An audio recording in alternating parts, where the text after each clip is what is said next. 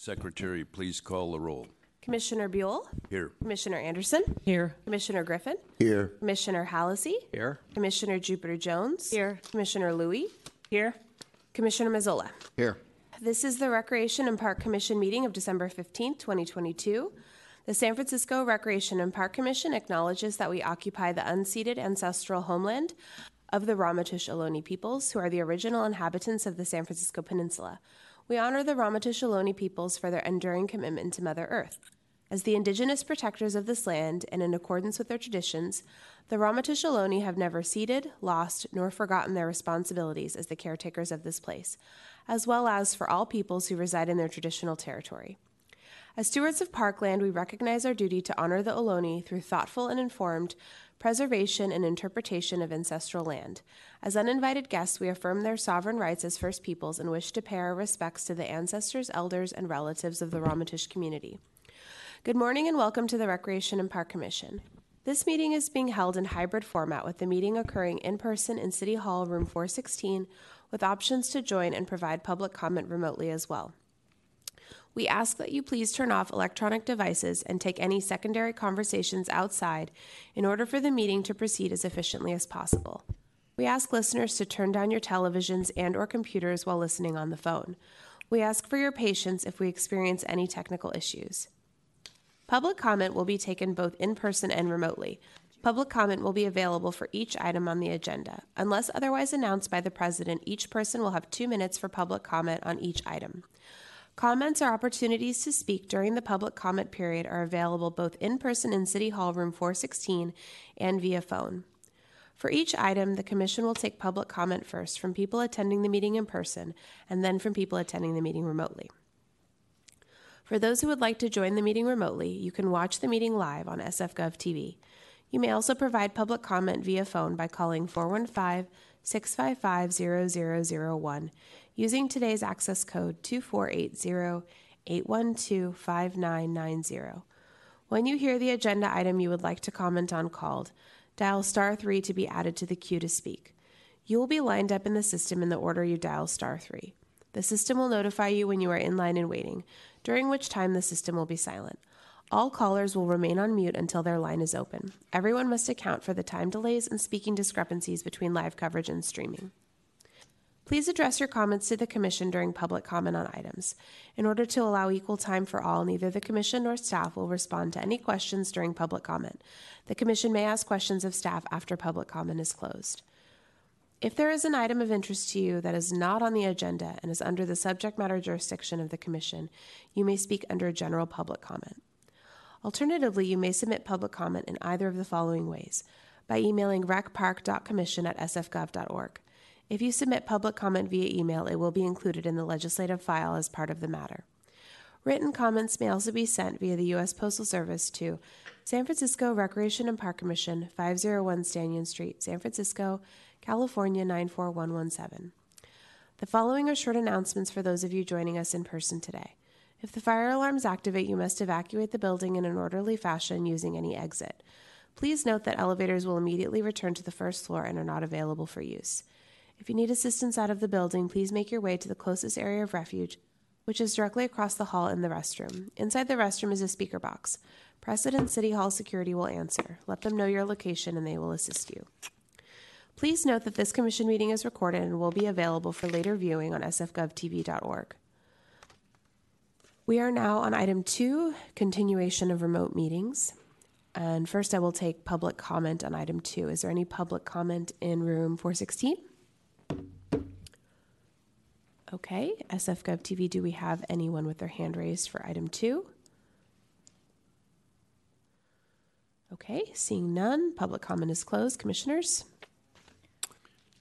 We'll entertain a motion. I would like a, to ask a question first. Please do. With uh, the pan, not the pandemic, but COVID 19 on the rise, and also the, uh, I don't know if it's RSV, something like that, that's affecting children. Um, what's our process in terms of going back to a remote type meeting if it intensifies? I believe we're able to do that uh, still. Um, if, if need be.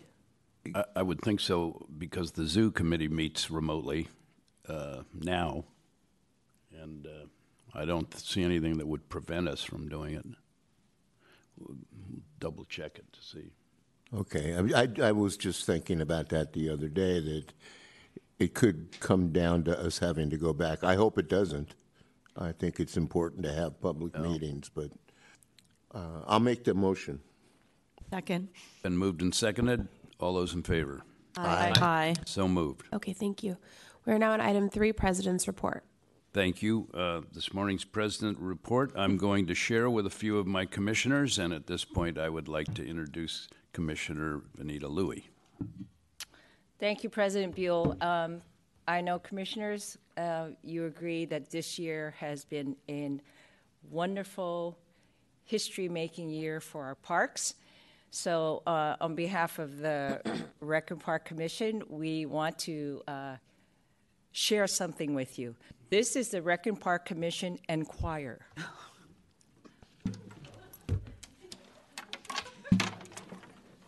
Put your earplugs in. It's beginning to look a lot like Christmas, Especially in the park. Take a look at the promenade. You won't see any cars. The voters I've decided how it goes. It's beginning to look a lot like Christmas, like the Clarence tree. but The prettiest sight you'll see are the people that you you'll meet. All with bar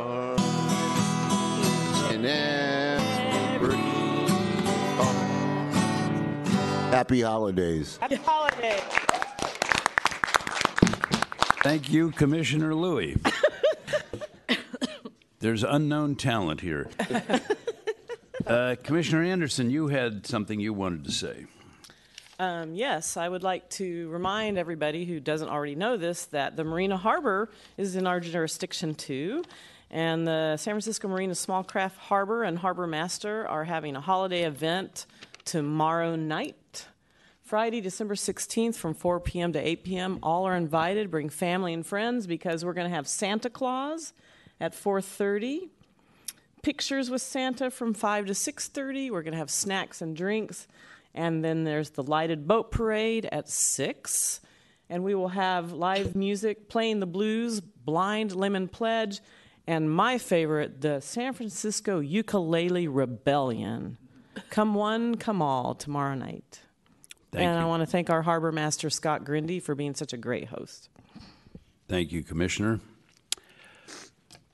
And on a serious note, uh, we were saddened to learn of the passing of our colleague Lynn Nelson, a Bay Area native and fierce advocate for public golf.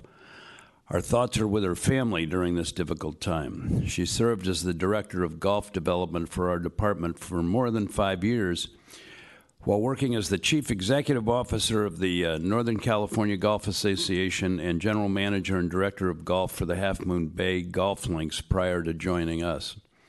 Lynn was a San Jose State University alumna and member of the 1980 San Jose State Spartans women's golf team. As an accomplished golfer, her passion for the game led to a devoted career in golf with a mission of using the sport to bring people and communities together. Public golf he- held a special place in Lynn's heart, and she worked tirelessly to help provide access, programming, and safe places for everyone to experience the game, regardless of social status, background, financial means, age, race, or gender. Her impact on our parks and San Francisco's public golf course is immeasurable, and we are grateful for all that she has done for our city, the Bay Area, and the game of golf. And with that, that concludes the President's report. Is there any public comment on the President's Report? In room 416? Anyone with their hand raised on our comment line? No callers. Okay. Seeing no public comment, public comment is closed. We are now on item four, the General Manager's Report. Oh, Sorry, Commissioner Griffin. Yes, uh, Commissioner Buell, may I make a suggestion that we uh, close, adjourn today's meeting in her honor. Thank you very much. You may, and I'll make sure we, if you'll make that motion at the right time, we'll make that happen.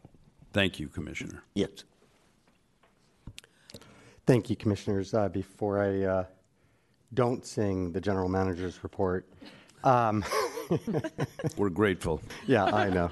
I uh, just uh, wanted to thank you for adjourning uh, today's meeting in honor of Lynn.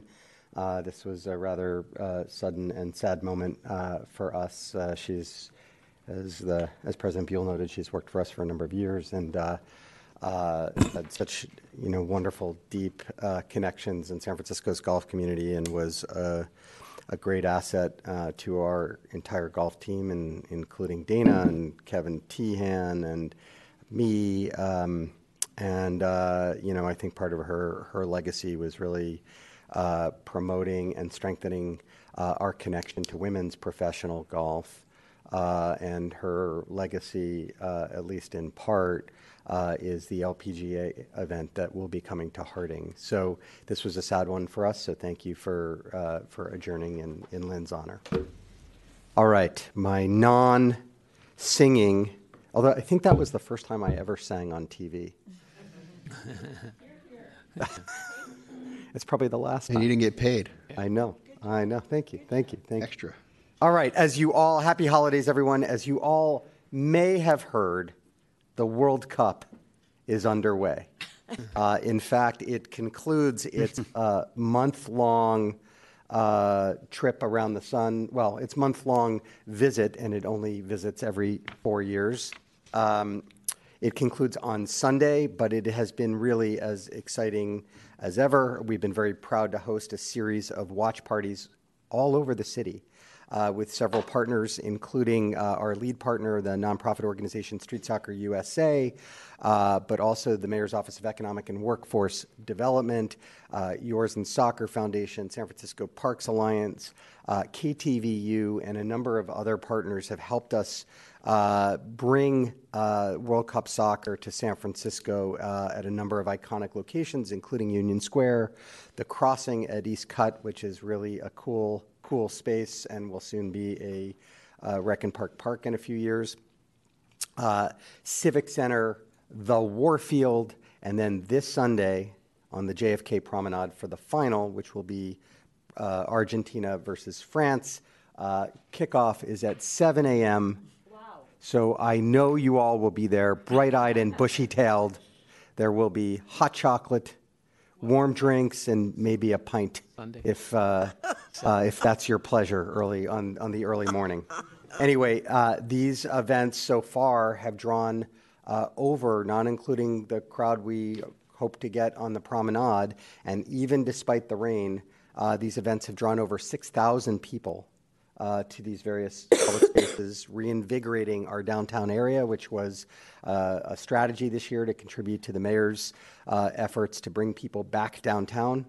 And, you know, the reason why I'm so gung ho about this is because San Francisco is. Is, is a soccer city. It, it's, it's an international sport. It is the sport that is played most passionately and most consistently around the world.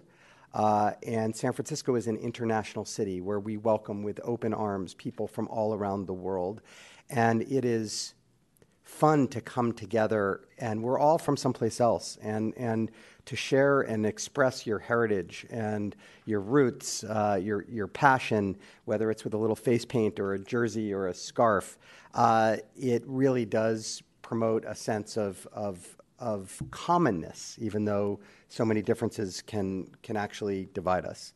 Soccer also has a, a, a big responsibility to inspire change. And while the, f- the play on the field and the community created in our plazas has been extraordinary, uh, we know this year that it was uh, through a, a really difficult and heavily criticized, justifiably criticized decision.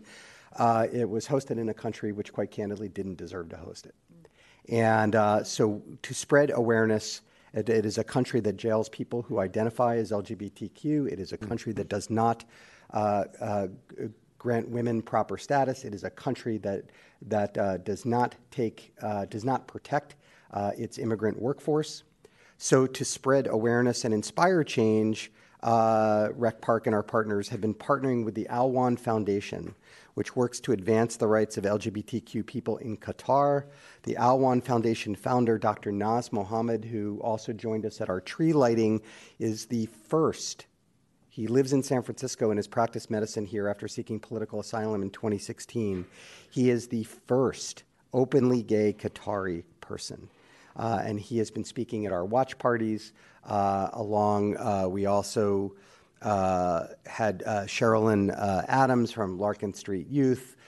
we had a speaker who's the executive director of the LGBTQ Political Asylum Project. so we have introduced every one of our viewings with with a message about the expectation that this great event also inspires change, which we hope that it will. Um, so it's really been fantastic, and it all comes to a very happy and exciting conclusion. It is Messi versus Mbappe, uh, uh, Argentina versus France on the incredible JFK Promenade. Uh, we actually start at 6:30, tip-off at 7 a.m. I hope to see you there. I'll be there. Right on. Six. All right. Um, so, as we also also all know, based on the song we just sung, the holidays are officially here. Uh, thank you to all who joined us at our annual tree lighting ceremony at McLaren Lodge, uh, went, which went off without a hitch, even though it was pouring about five hours before the lights went on. Uh, uh we it was a wonderful event. We were joined by many of you, by our mayor, uh, by thousands of people to the JFK Promenade to enjoy holiday lights, carnival rides, food trucks, performances, uh, and uh, uh it was just wonderful. And our staff just does such a terrific job at, at putting on these events and, and welcoming everyone into the park. Also, last week, the tree lighting at Civic Center right here was a big smash. It featured music, snow, an appearance from Santa and his elves. Uh, and a big shout out to our structural maintenance team and our electricians in particular.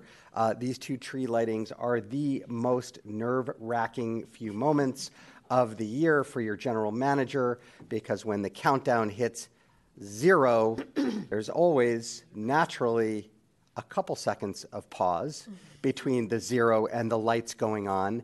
And I really want to thank my structural maintenance staff and the electricians for allowing me to work in this town for another year. uh, another tree lighting ceremony tomorrow. Uh, the Tenderloin Neighborhood Development Corporation is hosting its fifth annual tree lighting ceremony at Boeddeker Park. This tree lighting is, has become an important tradition for the neighborhood, and we're excited to help create memories for Tenderloin families. I also had the pleasure of attending the holiday festivities at the Tenderloin Children's Rec Center last week. Uh, wonderful event with the Tenderloin C- CBD, La Voz Latina up on top, and Rec and Park staff. Uh, we welcomed hundreds of of families to the Tenderloin Rec Center, uh, where they got uh, food, presents, there was music, cheer. Uh, it was just a lovely event. And then, as our vice president mentioned, tomorrow is also the San Francisco Marina Small Craft Harbor Festival. And uh, no one actually really knows who Santa is, except at the marina, we all do. So I'll leave it at that. Um, last week, Rec and Park joined Mercy Housing for the groundbreaking of the Sunnydale Hub, which will further transform the once forgotten Sunnydale or long forgotten or inexcusably forgotten Sunnydale neighborhood into a safe, community focused place with access to state of the art facilities for learning, recreation, and of course, housing. Uh, the new hub will consist of the future uh, Herz Recreation Center, uh, and also the Sunnydale Community Center. The Sunnydale Community Center will house a Boys and Girls Clubhouse, providing academic support and programs for 135 kids, K through 12. The Wu Yee Early Childhood Education Center, a child care center, which is a child care center capable of serving 50 kids under five years old. Uh, the community center will, ha- will, have an outdoor play area on its side to match the amazing new uh, Herz Playground, which is also under construction on the other side of the space.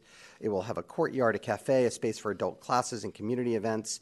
The Herz Rec Center, which was a uh, 2020 bond project, which uh, was also matched, uh, uh, where I think we've, we've uh, as a city, are investing $15 million, is being matched by $10 million in philanthropy. Uh, and big shout out to uh, Mercy and Related for their capital campaign on this effort, which uh, generated the additional $10 million to pull this off. It will have a professional sized indoor basketball court, space for wellness classes, bleachers, restrooms, and much more. Uh, I think, as you all may know, the Sunnydale neighborhood is home to one of the highest and poorest concentrations of young people in San Francisco. So uh, none of these things happen uh, alone or in a vacuum. So uh, we had a lot of federal and state funding, as well as funding from the Mayor's Office of Housing and Community Development. I mentioned the Health and Recovery Bond and all of the private sources. So this is really the city coming together uh, to make right what it's long gotten wrong. So uh, on the holidays, that's a blessing, and uh, we're very, very, very proud of this project. Uh, last week, uh, the Board of Supervisors approved the Great Highway Pilot Program, which means the Great Highway will remain uh, car free starting at noon on Fridays and through 6 a.m. on Mondays, as well as holidays. The pilot study will last through the end of 2023. Uh, it is, uh, gives us an MTA and our elected officials an opportunity to analyze and collect more robust data on the Great Highway's use as both a roadway and a promenade, uh, and we want to gather additional public feedback. We're going to report our findings every six months to internal and external stakeholders, and ultimately, uh, this thorough research will be used to make a more permanent recommendation to the board for consideration uh, down the road. As we know, Mother Nature is is having its way on the Great Highway, and you know we don't expect the Great Highway south of Sloat, for starters, to be around very long, and that's why we have the Ocean Beach Master Plan and some of the trails and open space planned in the area.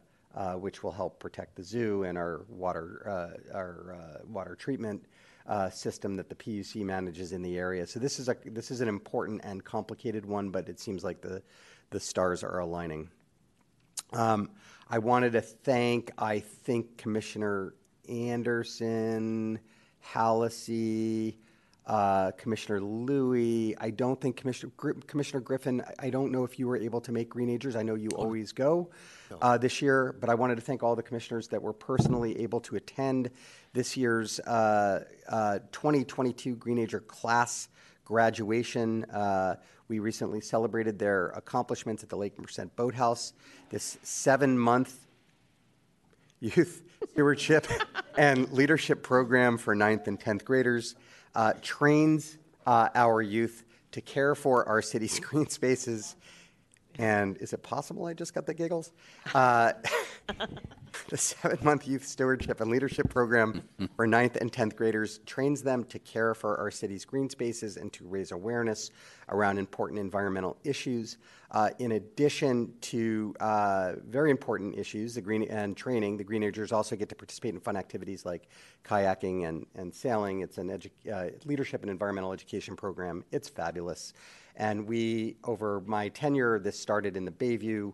We, a few years back, we expanded and created a second cohort in Chinatown, and I'm very proud to share with you all that in 2023 there will be a third cohort of Greenagers in the Tenderloin.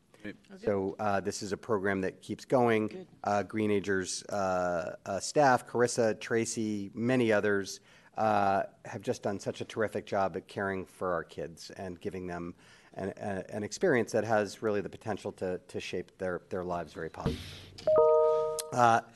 Work. Time's up. Yes. Huh? Time's up. Oh, I have just a couple more. like I said, I already, I already, I already at our lunch, I already asked for indulgence for the long general manager's reports. Uh, our work creation applications for summer 2023 are out now, and the deadline is January 4th. Uh, this program is for students between 14 and 17 years old and is in its 63rd year that we've been doing work, uh, work creation. During the 2022 school year, 65 teens were hired through this program, and nearly 200 teens were hired during the summer. So this is a, a, big youth development opportunity. Commissioner Jones, I know that's something that you think a lot about and care a lot about. Uh, the program offers young people the opportunity to become part of the workforce, gain professional skills, go through an interviewing process, tackle new challenges. It's a wonderful program. Uh, kids work in various neighborhoods throughout the city, parks, rec centers, leading activities and programs. Uh, terrific program. Uh, It's uh, uh, the end of the year in January, so we're happy to announce that the Camp Mather Lottery is now open and will wa- run through Friday, January 6th. For the 2023 season, the camp is set to run in week long sessions from June 4th through August 19th, with an inclusion week happening from July 30 to August 5th. Our camp is as popular as ever, and my wish for the new year is uh, that we actually get to have all the weeks we plan to have, that there be no uh, infectious diseases, uh, fires, uh, floods, smoke, God, uh, or, or anything else that uh, seems to happen up there quite a bit. Uh, but it is worth it, so we encourage everybody to sign up for the lot- lottery. Uh, Can I give a tip? May give a tip. Week right. 11. okay. Week Uh, yeah. 11 always has We- spaces open because the school year has started. So There we there's go. your tip. Uh, Japantown mural update. Quick update. Mural plan for the exterior wall facing uh, Geary Boulevard at the entrance to the Peace Plaza is taking shape. This evening, the Japanese American Citizens League will host a community meeting to gather feedback on the design. The mural will depict the history and contributions of Japanese Americans and tell the story of San Francisco's historic Japantown. The new mural will complement the renovated Japantown Peace Plaza, which is set to be completed in 2024. Um, and uh, I think, lastly, before I wish you all a happy holiday and share our video of the week, uh, since this has not been uh, yet discussed, uh, this week uh, we had the great pleasure of gathering together as a commission and uh, the general manager to celebrate the holidays and celebrate a particular birthday for our commission president. And so we all want to publicly wish you, Mr. President, a very, very happy birthday and uh, a very, very more will not sing because we've already done that. But Thank you, Mr. General Manager. Happy birthday, you Mr. ver- President. Thank you very much. and then uh, happy holidays to all, no matter what you celebrate. Uh, take some time off, uh, be with your family, and be outside. And with that, uh, we'd like to share our uh, video of the week now that we're back live, uh, which is a uh, uh, quick shot of the tree lighting of Uncle John's tree, Golden Gate Park. SF Gov TV, if you could put the uh, computer up.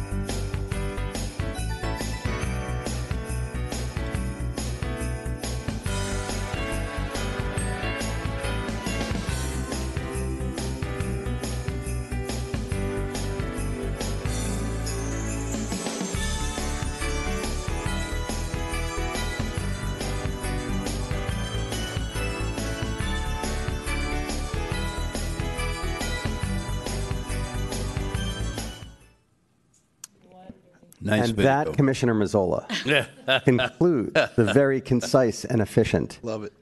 and the last General Manager's report of 2022.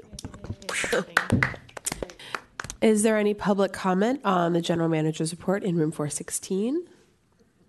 Okay, seeing none. Uh, are there any callers with their hands raised to comment on the general manager's report? I do see a hand raised. So we'll unmute the caller as a reminder. This is just comment on the general manager's report.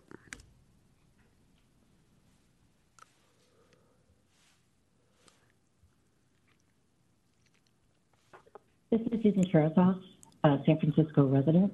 I noticed that you talk a lot about recreation, but you don't really talk about parks. The COP15, United Nations Biodiversity Conference, shows that biodiversity, local native plants, plant communities, and the wildlife that co-evolve with these plants is in crisis worldwide. The Stockholm Resilience Center shows that the biodiversity crisis is orders of magnitude more dreadful than the climate crisis, and the climate crisis is bad. 70% of species are extinct worldwide, and those are the species we know about. Every land manager everywhere on Earth needs to manage their lands to enhance local biodiversity to avoid further biodiversity degradation. When we ask Brazil to manage the Amazon to benefit all of humanity, then we need to manage our own ecosystem to benefit, to benefit everyone. For example, San Francisco Recreation and Parks Department needs to remove dead and dying invasive eucalyptus trees from Mount Davidson, not only to prevent a fire in those trees from endangering the rest of San Francisco, but also to prevent bad air quality far from the borders of our city. Our uncontrolled biological experiment of planting any plant anywhere to see what lives has left us with a city full of invasive plants and non-native, non-local plants that fail to feed our food web. We have turned San Francisco into a biological strip mall. Well, let's not do that again. It fails to, to provide the pollinators. Um, it fails to, to help us have clean air and clean water needed to support human health. We are failing. We get an F. We have 35 butterflies. One is extinct. Six, are federally endangered. Yeah. Every one of our butterflies and all of our pollinators and insects co-evolve with our local native plants, just like the monarch caterpillar did with, does with Ashley did it? only 500 of our original 700 plant species remain, and some of them are threatened. When we lose a plant species, then we lose the insects that Well, depend like on somehow people are in.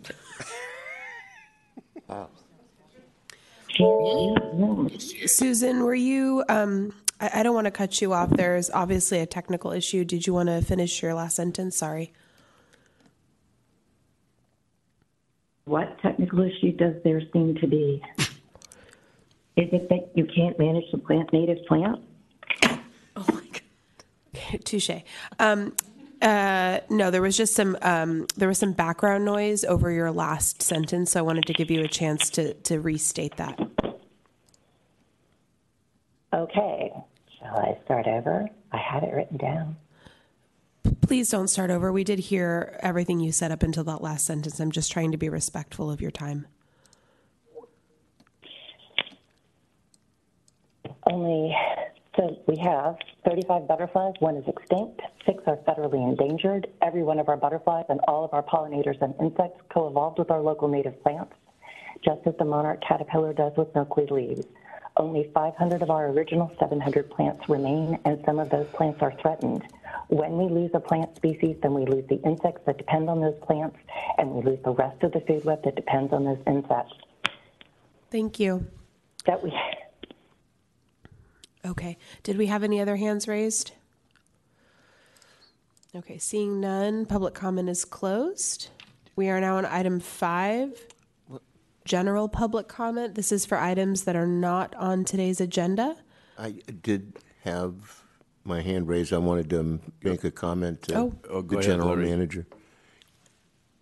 Yes, um, general manager, I'm one, you mentioned that there's going to be a six-month report uh, given to a subcommittee on the conditions and what's going on with the Great Highway. Could you also make that report available to the commission? Of course, Commissioner. Thank you so much. Thank you. What time is the Boeddeker Park lighting? You mentioned it, but not a time. Uh, the Boeddeker Park Boeddeker. tree lighting takes place tomorrow uh, at 5 o'clock, starting at 5 o'clock. Thank you so much. Thank you. Okay. We are now on item five, general public comment. Is there any, come on up if you have uh, anything that is a reminder not on today's agenda. You'll have two minutes. Hello, everybody, commissioners. It's nice to say, nice to see your faces in person. Good morning. Um, my name is Tiffany Lowenberg, and I'm the executive director of the Randall Museum Friends. Yay. And so I wanted to introduce myself to y'all since basically it's been COVID and I haven't really had a chance to come and say hello. So, hello. Hello. Hello. So, the Randall Museum Friends is the nonprofit partner of the Randall Museum.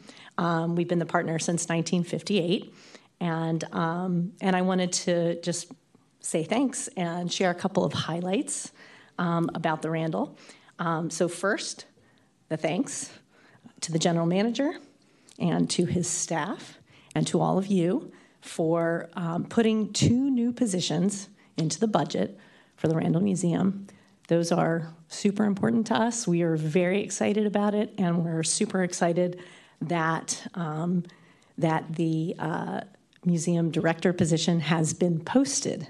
So we are looking forward to hiring a museum director and having that person take us into the future. So just wanted to say thank you. Um, and the second position is a Randall on the Road manager. And as its name says, Randall on the Road would be taking Randall Museum programs out into the community. So it's um, something that we've really been wanting to do for a long time. And we are excited to finally have the staff to, um, to make this happen.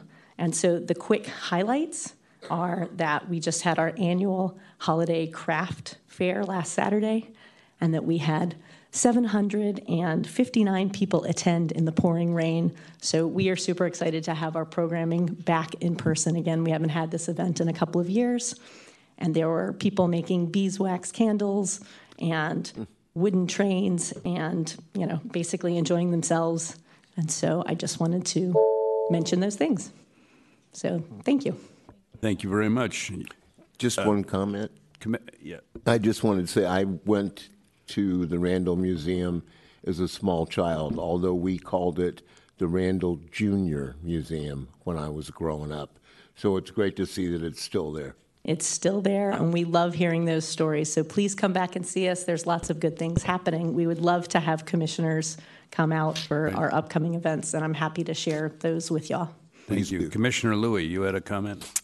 Tiffany, I was just going to ask: Are you? Um, is the Randall open to volunteers, like someone on the commission, to go on the Randall on the road? That would be fantastic. I would love that. Okay, Absolutely. Are you volunteering? I am volunteering. Well, then I will get in touch with you. Okay, and I might bring Lindsay. That would be wonderful if you brought Lindsay. I would love that. Okay. All right, thanks. Anyone Thank else? you very much. Mr. Ginsburg. Uh, since we're all uh, chiming in, uh, I just wanted to really acknowledge Tiffany and Friends of the Randall for the, the great job they do. This is one of our healthiest and most functional uh, public private partnerships. Uh, and the Randall is absolutely um, thriving. So if you have not seen it, any of you haven't seen it recently, I'm guessing all of you have been there at least once at some point. But if you have not been there in the last few years, I really, uh, really encourage a, a visit. Uh, we did our uh, refresh a few years back. Some of you were at the ribbon cutting for that. Um, but between the, the physical space uh, and the, the robust programming and Tiffany's leadership and my excellent staff, I think the Randall is in as good of a place as it's ever been. So, Thank you, sir. Appreciate that. Thank I'll you very much. volunteer too. Great. Tiffany? All right, is there anyone else in room 416 who would like to comment during general public comment? Okay, is there anyone with their hand raised on our public comment line? Oh, okay. Seeing no further comment, public comment is closed. We are now on item six, the consent calendar. Is there any, um, well, first, let me ask the commissioners, is there anything you'd like to take off of the consent calendar? Don't see any comments. Okay, so uh, now I'll call for public comment on the consent calendar. Is there anyone in room 416 who'd like to comment on the consent calendar? Okay. As a reminder to those on our line, you can dial star three to raise your hand. Um, are there any commenters? No, there are not. Okay, seeing no further comment, public comment on the consent calendar is closed. Commissioners? Motion to approve? Second. Moved and seconded. All those in favor? Aye. So moved. Okay, we are now on item seven, the election of officers. I'll have a few announcements on how this will work. Um, but first, I'll take public comment on the election of officers. Is there anyone in room 416 who'd like to comment on the election of officers for the commission today? Okay, is there anyone on our line with their hand raised? Okay, seeing none, let me make a couple of announcements. Public comment is closed. So, commissioners, I'll go through the process for the election. We'll start with the president. We will need a motion and a second to open the nominations, followed by a vote. I will then ask for nominations for president. Nominations will need a second. Once all the nominations are complete, I will close nominations and then we will vote on the nominations. And we will repeat that for the vice president position. So, first, I need a motion and a second to open the nominations. So moved. Second. Okay. All in favor? Aye. Okay. And now I will ask for nominations for president. I would like to take this opportunity to nominate Mark Buell again for another term. Um, and it's a pleasure that we have, it's really a pleasure that we have him here. I've known Mark for many, many years, but we have become much closer now that we're serving on this commission together. And um, at his birthday party the other day, he made reference to this, and I wanted to jump on the opportunity to nominate him. He represents us on the Presidio Trust. Um, he has one hell of a reputation, not just around town, but around the state and I'm sure other parts of the country. So we're very lucky to have him as our president, and I would like to nominate him for another four-year term. It's a Second. one, it's a one-year term, but we do this, I mean, one-year term, I'm sorry. I'll take I- four years, but Sorry about that. Had something else on my mind. Second for four, one, I don't care. Second. Okay, you second the nomination? I do. Okay, thank you. Okay, are there any other nominations for president? Okay, um, now we'll take a vote on the nomination for Commissioner Buell. Uh, I'll do a roll call vote for this, okay? Um, excuse me. On the motion for Commissioner Buell to be president, Commissioner Buell, abstain. Commissioner Anderson, Aye. Commissioner Griffin, Aye. Commissioner Halsey, Aye. Commissioner Jupiter Jones, Aye. Commissioner Louie, Aye. Commissioner Mazzola. Aye. Okay, thank you very much, everybody. Before you start on the vice president, I Yes. just want to make some brief comments, and that is that I'm honored and I very much appreciate uh, Commissioner Griffin your comments, and I'll tell you, it's a real privilege to serve with all of uh, the members of this commission. I think it's uh, frankly one of the best commissions in the city, and we have the uh, benefit of having some of the best commissioners in the city. So thank you for the confidence. I enjoy the job, and I really enjoy working with all of you. Thank you. We want to second that. Okay, any other comments before I proceed? Okay, I am now going to ask for nominations. Uh, oh, sorry. Um, I need a motion and a second to open the nominations for a vice president. So moved. Second. Okay, all in favor? Aye. Great. Okay, and now I will take um, nominations for vice president. Uh, Can I say something? Please do. Thank you, President Buell. I'd like to nominate um, Kat Anderson. Um, She is our current vice president. I would like to nominate her for a second term. Uh, Kat represents uh, San Francisco. She loves the parks. She knows about policy, honesty. Um, She knows to ask the right questions, and she doesn't take anything small into a bigger topic. And so, but she represents everything, and it's uh, it's really been a joy for our commissioners here to have you, Kat. You know, you with the success of our vote here will be um, not only the first um, female vice president of the Rec and Park Commission, but when we're successful, you'll be the longest serving female vice president of the commission. He And is right now. so we want to um, nominate Kat Anderson. And I would like to second that nomination. Okay, and are there any other nominations before we close nominations? Motion to close? Okay, so um, now we'll vote on the nomination for Commissioner Anderson to serve as our vice president. Commissioner Buell, Aye. Commissioner Anderson, Aye. Commissioner Griffin, Aye. Commissioner Halsey, Aye. Commissioner Jupiter Jones, Aye. Commissioner Louie, Aye. Commissioner Mazzola. Aye. Okay, Sorry to sneeze. Commissioner, Go in there for a second. Commission Pre- Vice President, would you like to say anything? Yes, thank you. Um, I am so honored to be a part of this department and this commission. Um, I can proudly say that I have given birth to two native San Franciscans. Does that make me a native yet? I've lived here for 34 years, longer than I've lived anywhere else. I adore my city, and I have to say that I have lived in and amongst our parks as much as one can legal, legally be there, morning, noon, and night. They've never looked better. I want to thank the citizens of San Francisco for allowing park bonds to go on and to be voted in so successfully. And I have to say that um, our general manager, Phil Ginsburg, has presided over the utilization, realization, optimization of those bonds. And because of vision from President Buell and Phil and our city leaders, our fellow commissioners, I'm proud of our race and equity policies that have created beautiful parks all over the city, and I mean all over the city.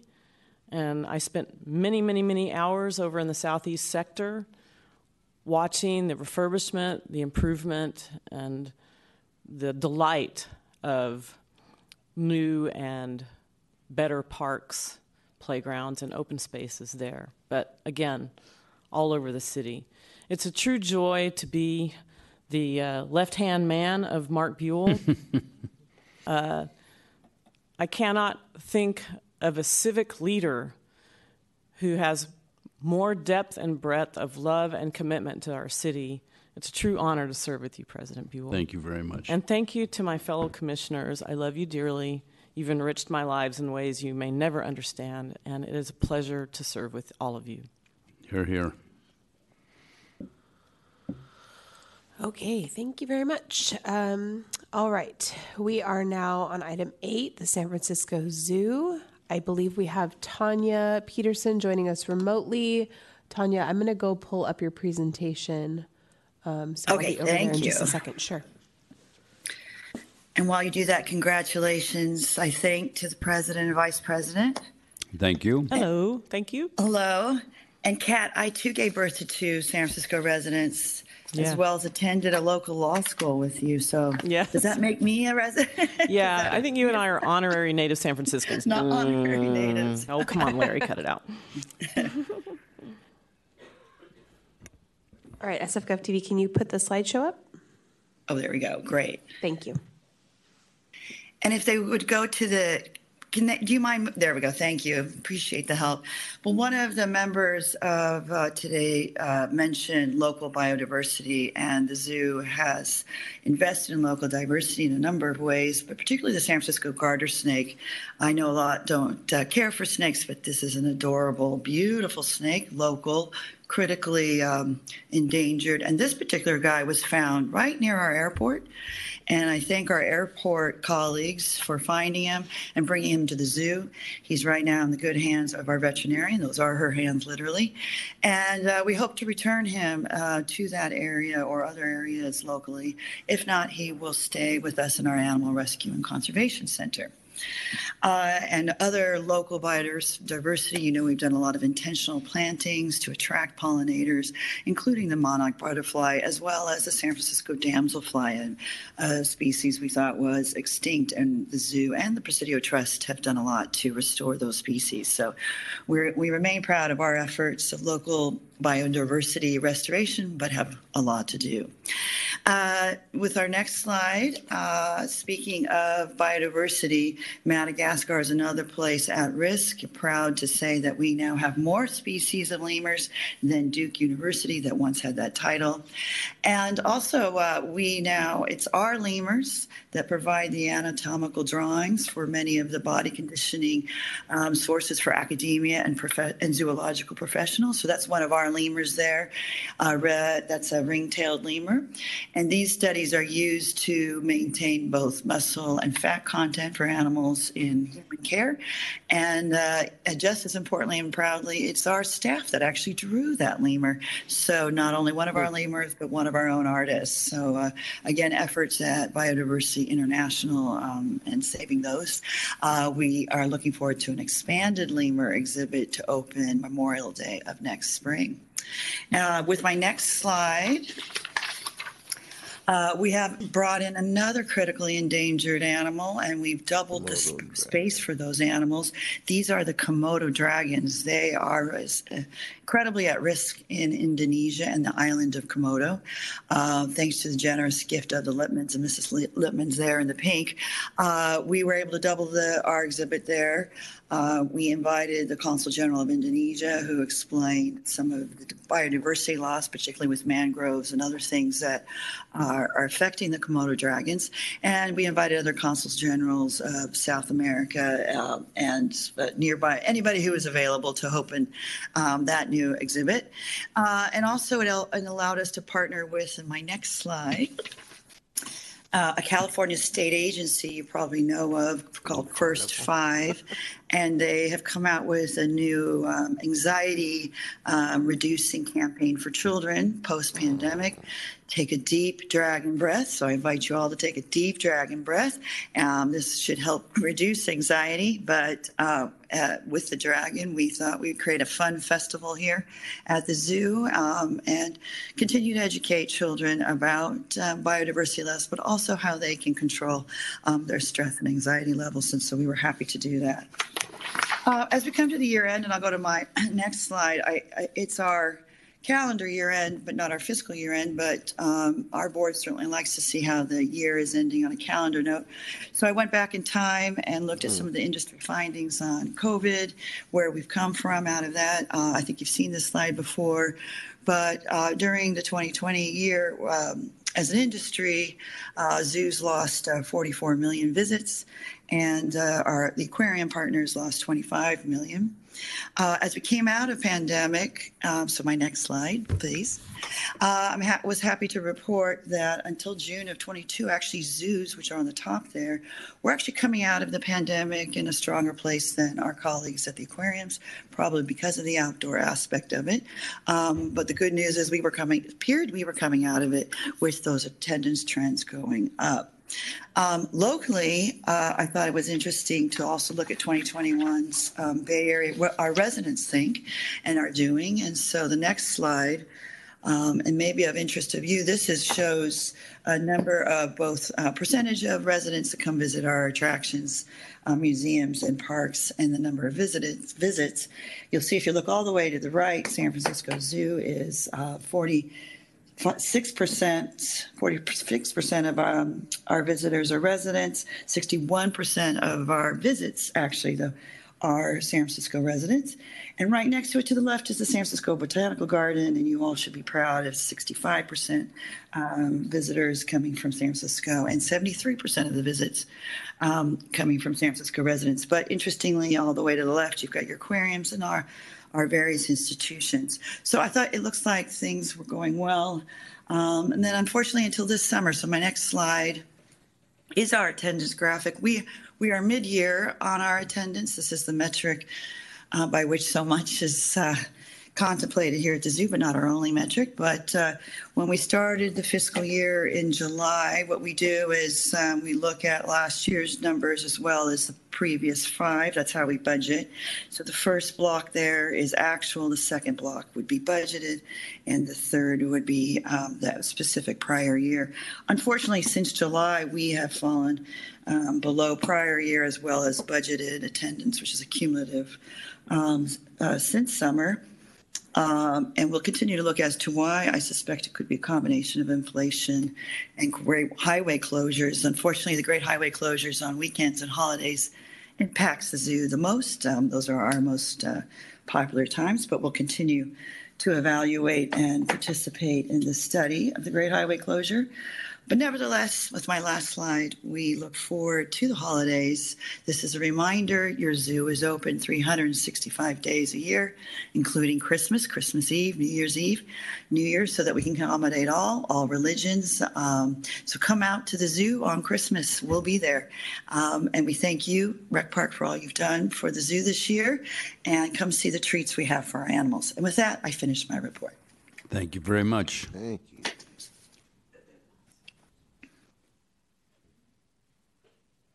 Do we have any public comment on the San Francisco Zoo report in room 416?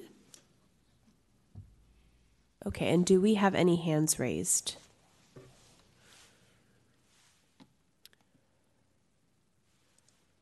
Okay, seeing none, public comment is closed.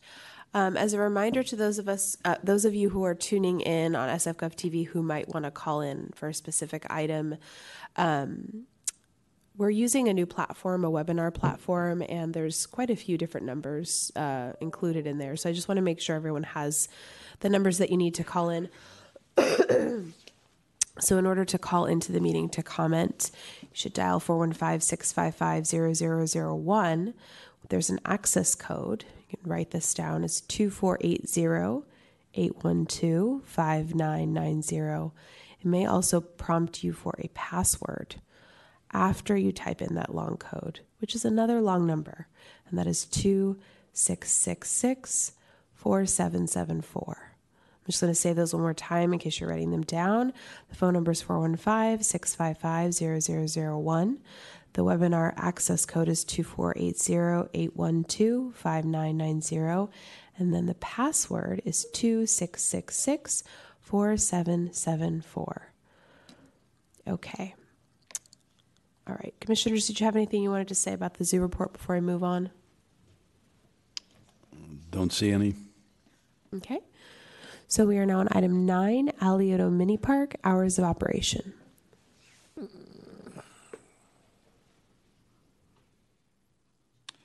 Good morning, Commissioners, President Buell, General Manager Ginsburg. My name is Lamont Bishop, and I'm a senior, man- senior manager of policy and public affairs in our Policy and Public Affairs Division at Rec and Park. And I'm here before you today with an item that is a discussion and possible action to adopt a resolution to change operational hours at Alioto Mini Park, located at 3450 20th Street, at, to 8 a.m. to dusk. This item meets two of our strat- strategies within our strategic plan. Strategy one, which is to inspire public space, develop more open space to address population growth in high needs areas and emerging neighborhoods.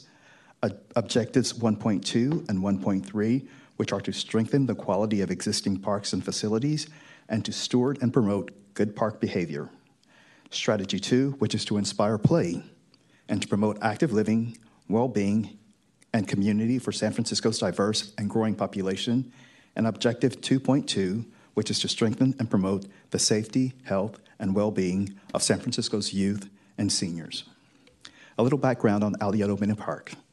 In 2013, the Board of Supervisors passed legislation, Board of Supervisors file number 130766, amending the park code to establish hours of op- operation uh, for all city parks. The new park code, section 3.21, established citywide park hours from 5 a.m. until midnight. Subsection B of enacted Park Code Section 3.21 authorizes the Recreation and Park Commission to set different hours of operation for any park or part thereof based on operational requirements or neighborhood impacts. Alioto Mini Park is named in honor of former Mayor Joseph L. Alioto, who served as the city's mayor from 1968 to 1976. He was instrumental in securing federal matching funding from Washington for this 1960s concept of a pocket park generally located within a densely populated area. Alioto is a small park in the mission with a grassy area, gazebo, community gardens, and a play structure located again at 20th Street and Capitol. On November 20th, 1993, ground was broken for renovation of the park. The, res- the renovation, which cost $120,000 at that time, was funded through the Open Space Program. The San Francisco League of Urban Gardeners guided the redesign process and used a community organization known as Pachamama to guide the design development based on the community's input. Due to the 5 a.m. to midnight park hours, RPD has received a number of complaints from Supervisor Ronen's office, the community guard members, the community at large, and the San Francisco Police Department regarding vandalism, quality of life issues, and illegal activity in the park, which pose safety concerns for the public who utilize and love this neighborhood park. On November 4th, 2022, Captain M. Gavin McEachern, uh, commanding officer of the mission station, sent a memo to Deputy Chief Robert O'Sullivan, commanding officer, Field Operations Bureau, requesting the hours of the park be closed from dusk to dawn. After having conversations with Chief David Murphy of our Rangers, our superintendent of parks and open spaces, and our director of operations, it was determined the best hours of operation would be 8 a.m. to dusk. Staff recommends that the hours of operation be changed to 8 a.m. to dusk, seven days a week, uh, seven days per week. This item is supported by department staff, Supervisor Hillary Ronen, the San Francisco Police Department, and community members, some of which are here today to speak during public comment. Thank you. Thank you. Okay, I know we have a couple people at least in room 416 who'd like to comment. So um, you can all just come up one after the other. You'll have two minutes to speak. And there's a little timer on the front of the podium for you. So if we could have the first speaker. Um, and as they're coming up, as a reminder to those of you on the call in line, um, there is both the webinar access code, but also a password that you'll need, which I will announce again after the, the last uh, in person commenter. Go right ahead. Good morning. My name is Juan Patino, and I grew up in Tamazula, Mexico, in the state of Jalisco. It was in Mexico that I learned everything about gardening. Just later, when I moved to San Francisco to live with my partner, he encouraged me to have a plot in Alioto Park Community Garden. That was in 1999. Recently, I have been growing corn, tomatoes, potatoes, and many flowers, including gladiolas and fuchsia. I'm especially proud of the cactus of the succulenta, succulent and cactuses garden that I created. Every chance I get to go to the garden, but now I have to go at 7:15 in the morning because if I go any later than that, it feels dangerous when people are sitting on the benches in the park, smoking, drinking, and selling drugs. Every day I found human waste and toilet paper in the garden, with cigarette butts, needles, broken pipes, beer bottles, and other trash thrown into the garden space. The fence around the garden is too low, so it's too easy for people to steal and destroy the corn, cactus, and flowers. I won't give up, but most of the other gardeners have stopped coming to the garden because of this problem. I came here today to say the Alioto Park is in terrible shape. It needs a new design. It should be a place that everybody can enjoy. Right now, it's too easy for people to destroy the hard work of the gardeners.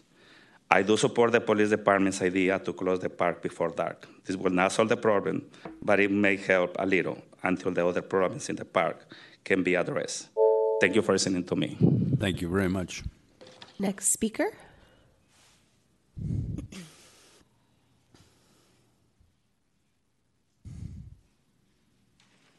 Hi, um, my name is Teresa Skirchin. I'm a resident. Oh, Speak into the mic. Thanks. okay. Um, I'm Teresa Walter Skirchin. I'm a resident of the Mission um, and a gardener at Alioto Community Garden inside uh, Alioto Mini, Mini Park. I joined the garden in 2006. I was elated to get a garden plot, um, and uh, by the way, our garden plots are very small um, compared to Fort Mason's community garden and Dearborn and uh, the other community gardens in San Francisco. Um, however, we, we really make the most of our little tiny squares of soil, um, whether they're in the shade or the sun. Um, uh, I'm, I'm growing sweet pea right now, um, which fortunately is a type of plant that is not easy to steal. It's, it's a legume, its roots are all over the place. It, it, and um, and we're and I I don't stress over sweet pea because um, it's hard to dig up. It's unwieldy, um, and uh, and we also grow the official flower of San Francisco, the dahlia. We have many varieties. One is very good at growing dahlias. Um, I have uh, two dahlias who um, that I look forward to dividing. Um, but I, I, get I worry about the dahlia because it's it's easily stolen. Um, I like to um, share sweet pea and dahlia, and our herbs, uh, oregano, um, thyme. Uh, uh, there are a lot of things that we do with the garden that we um, that we do for the children who who used to come to the playground um, but don't anymore. Um, anyhow, uh, thank you. I do want the hours uh, reduced for you know from the proposed hours. I'm hoping that it goes until seven, but um, I'm not going to complain because it's it's it's it's the garden has the park has never looked so bad. Um, uh, so it's not kind of on par with the rest of the parks in San Francisco. But thank you. So I'm in favor, uh, but I'd just like the closing to be at seven, uh, which is past dusk right now. Um, so thank you. Thank you. Next speaker. Good morning, Commissioners. My name is Bob Gordon. I've been part of the garden since 1999, and you heard from my partner, Juan. I do support the police department's idea to close the park before dark, but the needs are so much bigger than just restricting the hours in the park. Restricting the hours could be a good first step, but Alioto, a park located in the Mission, which I understand is designated as an equity zone, is in great need of community input and great need of a thoughtful redesign of the park. Sadly, there's so much negative activity in the park these days, and it is getting worse and worse over these many years. We've lost so many gardeners, and many of us are unable to grow our vegetables and flowers in the face of so many negative aspects of Alioto Park, a children's play area that is completely unusable. The daily impact of human waste, toilet paper, cigarette butts, needles, broken pipes, beer bottles, and other trash that is constantly thrown into the garden space. The fence around the garden is too low, so it's too tempting for people who are hanging out all day to steal and destroy the corn, the cactus, the flowers. Other parks in the city are beautiful, and I thank you for that, and have had thoughtful redesigns and renovations, but Alioto Park is in terrible shape, having been neglected. The children and other residents of the neighborhood deserve a clean, safe, and inviting park too. Alioto Park could be a place that everybody could enjoy. Thank you for your kind attention. Thank you very much. Is there anyone else in room 416 who'd like to comment on this item? Okay, seeing no other in person commenters, I know we have at least a couple of hands raised. Um, I'm just going to read off the uh, the number one more time. Um, the number to call in to comment is 415 655 0001. Access code is 2480 812 5990. And the password today is 266 774. Okay, if you could unmute the first caller, please.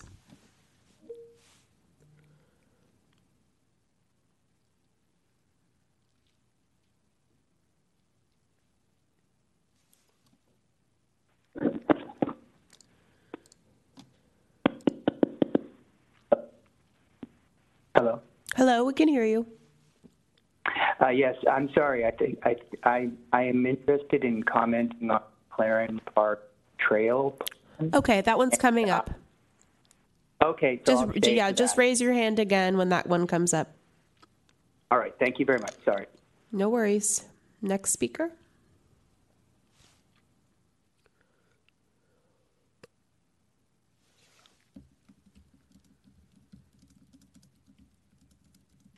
Hi, good morning. Can everybody hear me?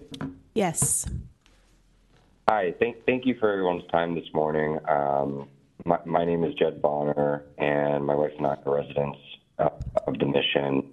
Um, I won't take every take much of your time. It, just to reiterate everything that Juan, Bob, and Teresa mentioned, um, we live a couple blocks from Alioto Mini Park, and you know we have always sort of avoided it. We have small children. We purposely walk around it, given um, the state that it's in, and that you know there there really is so much negative activity there, as folks have mentioned, and it's just it's all throughout the day, including at night. Um, so I just want to voice our support um, for changing the hours and, and thank everybody for their time. And and uh, I, I agree with everyone. It, it, I think it will be a great first step, but I think a lot, a lot to be done uh, to make it one of the more beautiful parks like throughout the rest of the city. Um, so thank you again, and uh, I hope everyone has a great rest of their week. Thank you. SFGov TV, do we have? Oh, we don't. Thank you for anticipating my question. So, seeing no further callers, public comment is closed. Thank you. Uh, Commissioner Hallisey. Uh, Lamont, thank you. That was a very good presentation. Also, Juan, uh, Bob, and Teresa, I really appreciate you being here in person today and hearing Jed call in. I know he couldn't be here in person, but I read his letter. Uh, all of the, the communication on this topic was given to the members of the commission. And every single letter that I read was in support of, of the change of hours. I'm just curious, and, and um, General Manager, this might be a question more for you than it is for Lamont, although I know you've got four years in the department. Uh, I'm going to def- defer to a little more experience over here. Has this ever happened before that you remember that we actually changed hours, we shrunk hours in, in any other playground city? Actually, uh, yes, Commissioner, but thank you for the for the question. Um, in 2016, the Board of Supervisors passed legislation for the first time codifying in the park code um, what park hours were or going to be. It, would, it was always based on practice. There was a section in the park code that says you must obey all signs. And the way it happened before that was often in conversation with community. Their hours were determined per park, and there was a sign posted, and that was it. But as it turns out, the um, we had uh, we were advised by the city attorney's office that that we that those signs were really not enough, and that we actually really did need to to codify park hours, and it was a pretty passionate debate, and I think it ended up being a six-five vote at the Board of Supervisors. I think some of the commissioners were here when Right. this went through the Rec and Park Commission, and and I will note that when we did bring this legislation, we were the only major city in America not to have codified park hours. So it was an important step to take, but what we decided to do was a couple things, which was sort of grand, grandfather or grand person, grandparent in, uh, existing where uh, the community had something that was different than the basic park hours, which is our parks are closed between 1 a.m. and 5 a.m. Right. So, uh, but where a community had there was an existing practice in a space. Uh, we we waived that in, and then in the time since, I think three or four times, we have come to this commission, uh, often uh, in partnership with a district supervisor or uh, community representatives, to modify existing park hours. And so while the um, one to five hours are are the the base hours, over 65 parks in our system have uh, some variation to that. So this is this is not exceptional. It is a little sad, and Commissioner. Jupiter Jones probably has more to say about that. And uh, this doesn't give us any joy or or pleasure, but it is a first and most immediate step. I was actually at uh, the park last two weeks ago with staff, um, thinking through things that we could possibly do. It is one of those situations where you're you're in for a penny, you're in for a pound because there's a lot of uh, accessibility work uh, to be done. And so, even though it's a very small mini park with a that it's very important to the community. So I will say that, and my observations are consistent with some of the public comment I heard. The children's playground basically might as well not exist. Right. So I think as a first step, what we want to work on is sort of actually trying to figure out a way to create more community garden beds and more community garden access for our community gardeners. Uh, and then um, at, at some point, and we'll need to figure out some funding sources, uh, engage the community in a conversation about, you know, frankly, hopes and dreams for the, the space, um, and then figure out how to fund it. So it's a long-term endeavor. I don't, I don't want to cast any uh, illusion that we're going to fix this tomorrow. Um, but we're going to try to do some things that we can do, uh, short of a full-scale um, multi-million dollar renovation. You're right, it is very sad, but it is also warms my heart to hear the law enforcement component in this as well, and how involved they are and how aware they are of this problem. And, and any plans going forward should definitely include them. And uh, I think a heightened police presence at, at Alioto Park and, and certainly in that neighborhood would be beneficial to everyone. We have a good partnership with Mission Station. We're always mindful of wanting our spaces to, to you know, to, to feel safe in a variety, as, as that term is defined in a variety of ways. And so we work closely with Mission Station. Our park rangers have been great. We all know the challenges uh, uh, that the entire city has with respect to unhealthy or antisocial behavior. There's not a, a quick fix. You can't just simply arrest people. Um, so it's a it's a tricky one, and I wanted to say to to you know I think our community gardeners are really a big part of the solution because they're there consistently. They care about the space. They they grow things. They cultivate things, and so what as a f- after hopefully this decision is made as a first uh, step, we're going to lean in much more heavily with our community gardening community to figure out what we can do within the constraints that we have regarding um, accessibility and some of the infrastructure that that probably ultimately needs to change to figure out how we can support our community gardeners. And then uh, this one is is definitely in my head as something that we need to focus on because while it's a small park, it is a very small park. It is nonetheless very important to this this community and this neighborhood, and we do understand that. Thank you, Commissioner Jupiter Jones. Um, so first, I just want to clarify that I'm I'm um, ready to to approve to endorse the the change of hours. It's obvious that it's a need that needs to happen right now.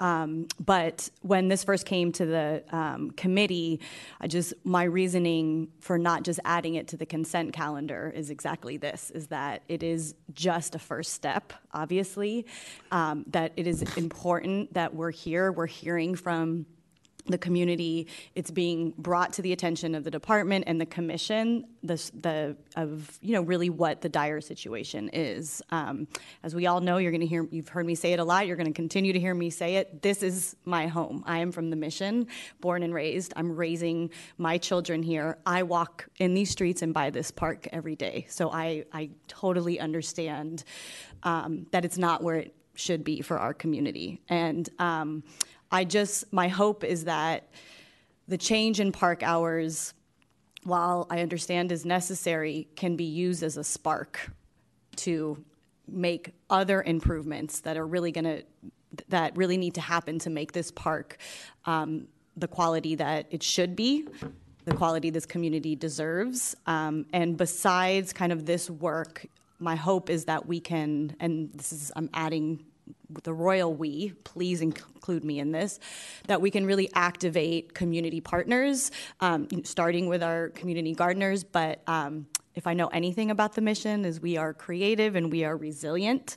Um, so there are a lot of organizations that are close to the park that would be invested in helping to find long-term solutions, the way to activate this park, and to also point out that some of the, you know, the the behaviors or the, the things that are not appropriate uses of this park are an indication of community needs. And that you know there are members of our community too our unhoused community members um, members that are struggling with substance abuse all this they are also members of our community. And it's not just um, criminalizing them is not what I think is the long term solution. But that's my my hope in kind of working with orgs that serve kind of this that are more experts in how to deal with these these level of kind of issues and behaviors. And if they're coming to the park then that's a way that we can outreach. How can we serve that? How can the park be a place where we can kind of activate supporting everyone and all members of our community? Um, so I just really want that to be on the record because it is really important. And this is the second park that I've heard. Wait, we have another park that's very important in our neighborhood, Potrero del Sol, that also had, for valid reasons, needed to shut down its park hours because it was not being used in what's the term that we use good good park behaviors um, and so while i understand that i just don't want this to become the norm for the parks of this neighborhood. Um, so it's important enough to bring it up. And now it's on all of our minds. And let's roll up our sleeves and let's do the work. Thank you, Commissioner. Commissioner Louie. Um, Lamont, thanks for the briefing. I mean, this is a real eye opener this morning. Um, want to thank the community for uh, voicing the needs and the problems. And what bothers, what is really bothersome is when you hear the children aren't playing in the park. That's the number one thing. You know, safety and youth. This is why these big or small, no matter it's called the mini park or any size park, when you, the children don't come and play, that that is really um, an, an attention grabber. I want to thank General Manager Ginsburg for bringing his staff last week. You know, he is a very proactive leader of the department, and you know, you could have voiced something, and then he would say, "I'll go and visit it next week." But to hear that he's already gone there, so we appreciate your patience, but we thank you for bringing our attention to this. Um, children need a place to play in the mission, and um, thank you for sharing. Thank you, Commissioner. Commissioner Griffin. Uh, yes, Lamont, thank you for bringing this to us. Mr. Bishop, I'm sorry. um, what is the community doing to address some of the concerns that I heard from my fellow commissioner about the social impact of, of what's going on at Alioto Park and alternatives to, um, you know, to police just hanging out and arresting people? Is there anything going on? Thank you for that question, uh, Commissioner Griffin. Actually, there is a coalition of several city agencies that are working with the community hand in hand to address these concerns. There's the San Francisco Police Department, our department, as well as MTA, and the community has has made suggestions like having block parties and blocking off the street and inviting back people back in, trying to do, do things that will proactively help to change that the bad behaviors that are existing now to good park behavior again and just getting by notifying us, the police, they're, the community is saying we want to see a change, and they're starting with us, and this is just one small cog in the wheel, if you will, to make that change. Certainly. Um, when we do change this, when do the new hours go into effect? And I'm assuming that we're going to pass this today. It's, I believe they go in effect immediately. Is that correct, General Manager? The hours? I, mean, I think the resolution has to be sort of signed and processed, but yeah, it would go it would go into effect. Okay. Immediately, we'll we'll think through a communication plan and some signage and things like that. But um, obviously, we we think it's important.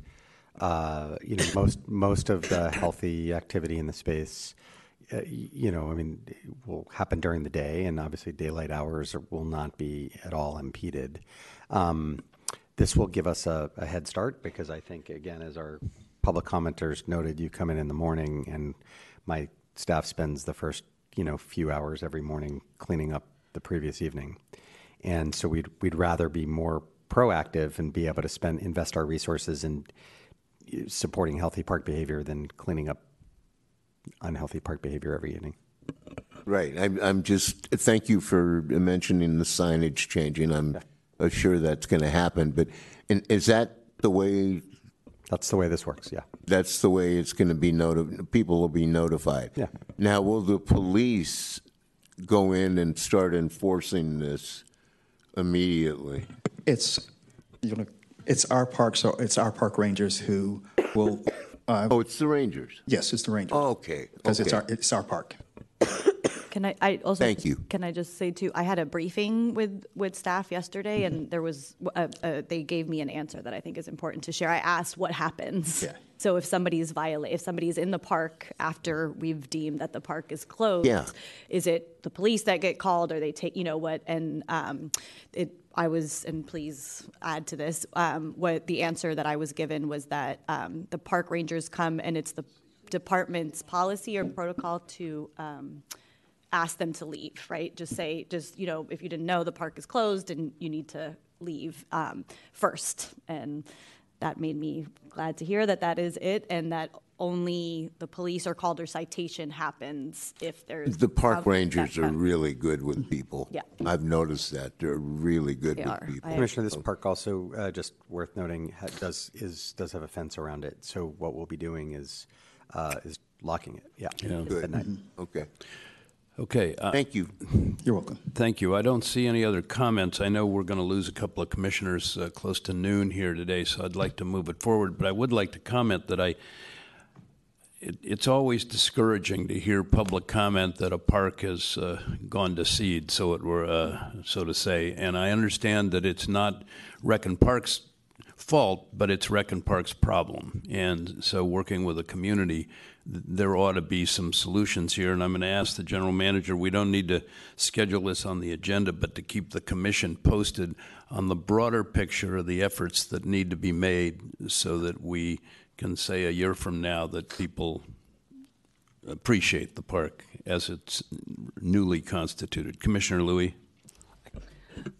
I want to thank, uh, we want to thank Commissioner Jupiter Jones for being so proactive in the mission, going out there yesterday to check what happens. I mean, that's why you're on the commission. Here, And we want to thank you.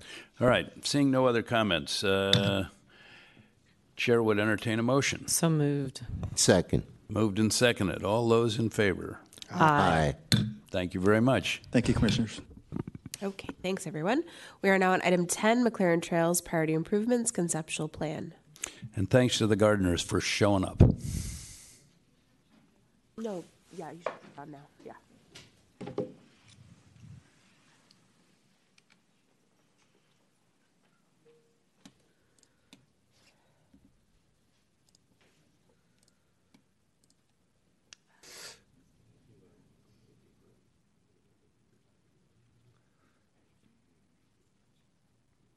Oh gosh. Oh, there it is. Okay. You got it? Yeah, yeah. I Okay, couldn't great. Find the folder.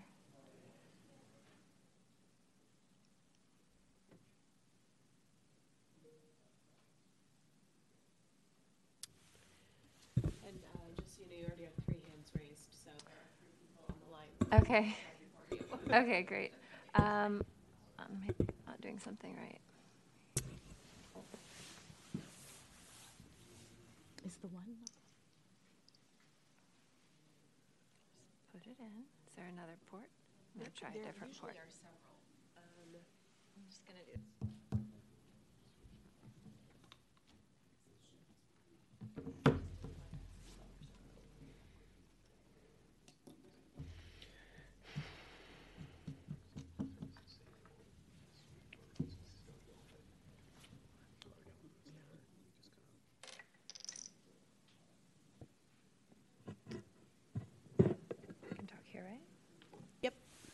Okay.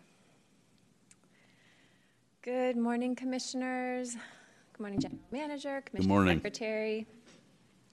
The item before you this morning is discussion and possible action to approve a conceptual plan for the renovation of trails and restoration of natural features in four priority areas within John McLaren Park. Approval of this proposal by the Commission is the approval action as defined by SF Administrative Code, Chapter 31. And as you all note on the agenda, this item was referred from Capital Committee with uh, recommendation to approve. And also want to make sure that you know that the final CEQA documentation from the Planning Department was just received yesterday, and the Commission Secretary has emailed that to you. Um, Thank you very much. Happy to proceed. So, the McLaren Park Trails Priority Improvements Project addresses several strategies in our strategic plan, um, develops more open space to address population growth in high needs areas and emerging neighborhoods, strengthens the quality of existing parks and facilities, also inspires play by working with partners and neighborhood groups to activate parks through organized events, activities, and unstructured play, and inspires stewardship, conserves and strengthens natural resources, increases biodiversity and interconnected interconnectivity on city parkland, and increases eco-literacy of our park users and park maintenance staff. The goals for the McLaren Trails project have remained the same since the 2017 publication of the McLaren Park Vision Plan. Um, those goals include to ensure safe recreation and access, to maintain and build on natural character, protect natural resources, and clarify circulation routes. With the approval of the vision plan, the McLaren Park Trails framework and tools for best management practices were also approved. Um, that includes multi use loops in both the north and south halves of McLaren Park, separated with the ridge of Mansell Street, and um, really thoughtful attention to access around the park and a network of multi use and pedestrian only trails throughout the park. Some of the best management practices include slope, drainage, erosion control, and recommended surfacing for trails. Decommissioning trails in natural areas, sensitive natural areas, hazard tree work, and habitat restoration. Also in the vision plan were our trail width standards, which include a three foot minimum for pedestrian trails. This is also required by outdoor um, recreational access board requirements, and a five foot minimum for multi use trails. This is a large park, over 300 acres, and um, the Trails Project is primarily occurring in four priority areas throughout the park at the upper reservoir, the interior of Shelley Loop, uh, the connection between Louis Sutter and Mansell Courts, which we also call University Hill, and uh, the Visitation Avenue corridor. So, first, I'll walk you through the proposed improvements on Visitation Avenue. Um, notable here, a slight difference from the vision plan. Uh, we are proposing a pedestrian only trail from the corner of Hahn to uh, the middle school in the middle of Visitation Avenue. And um, hazardous tree removals and native plantings around. Um, this work, I'll show you some photos. Uh, this work supports transitioning a somewhat blighted area into a safe passage for youth to get from the neighborhood to the middle school and access to a new native plant garden that has been uh, recently installed just south of the McLaren Community Garden. I'll note you can see in some of these photos there are a lot of unhealthy trees. There's regular dropping of limbs here, and we are very eager to improve this space. All the way up to the middle school. I'll also just mention that this work occurs in collaboration, um, sort of mindful of future improvements planned for Visitation Avenue corridor with the Visitation Avenue Pedestrian and Bicycle Safety Improvements Project, which is currently in the planning phase. And that project will meet the um, direction in the vision plan to have a bicycle facilities on the road. So we are looking at options for bicycle facilities as part of that project to go all the way from Mansell down to the Herz Rec area at Hahn. The other three priority areas in the McLaren Trails project all occur within um, natural resource management areas.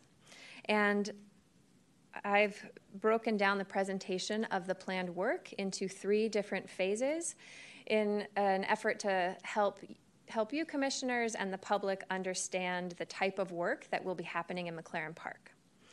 So um, the first phase, which is circled in, in pink here, is a lot of really fine handwork, um, decommissioning of trails in sensitive habitat areas, some erosion mitigation, and restoration work, planting of native plants.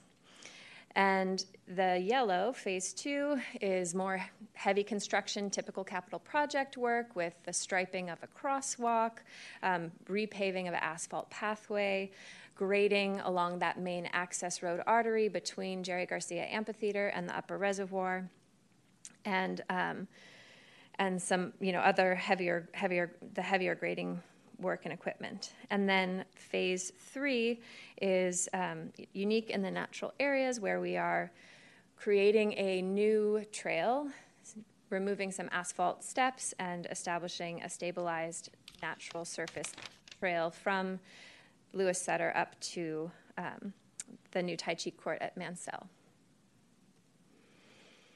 So here's a map of the overall proposed improvements in the natural resource management areas, and I'm going to go through them area by area. So first, over on um, University Hill, we have uh, this is the creation of the new multi-use trail. So as you see on the left-hand side of the screen in red, we're removing an asphalt pathway, and then the purple shows this. Um, oh wait, I'm sorry, I'm showing the wrong. I'm speaking to the wrong thing. Pardon me.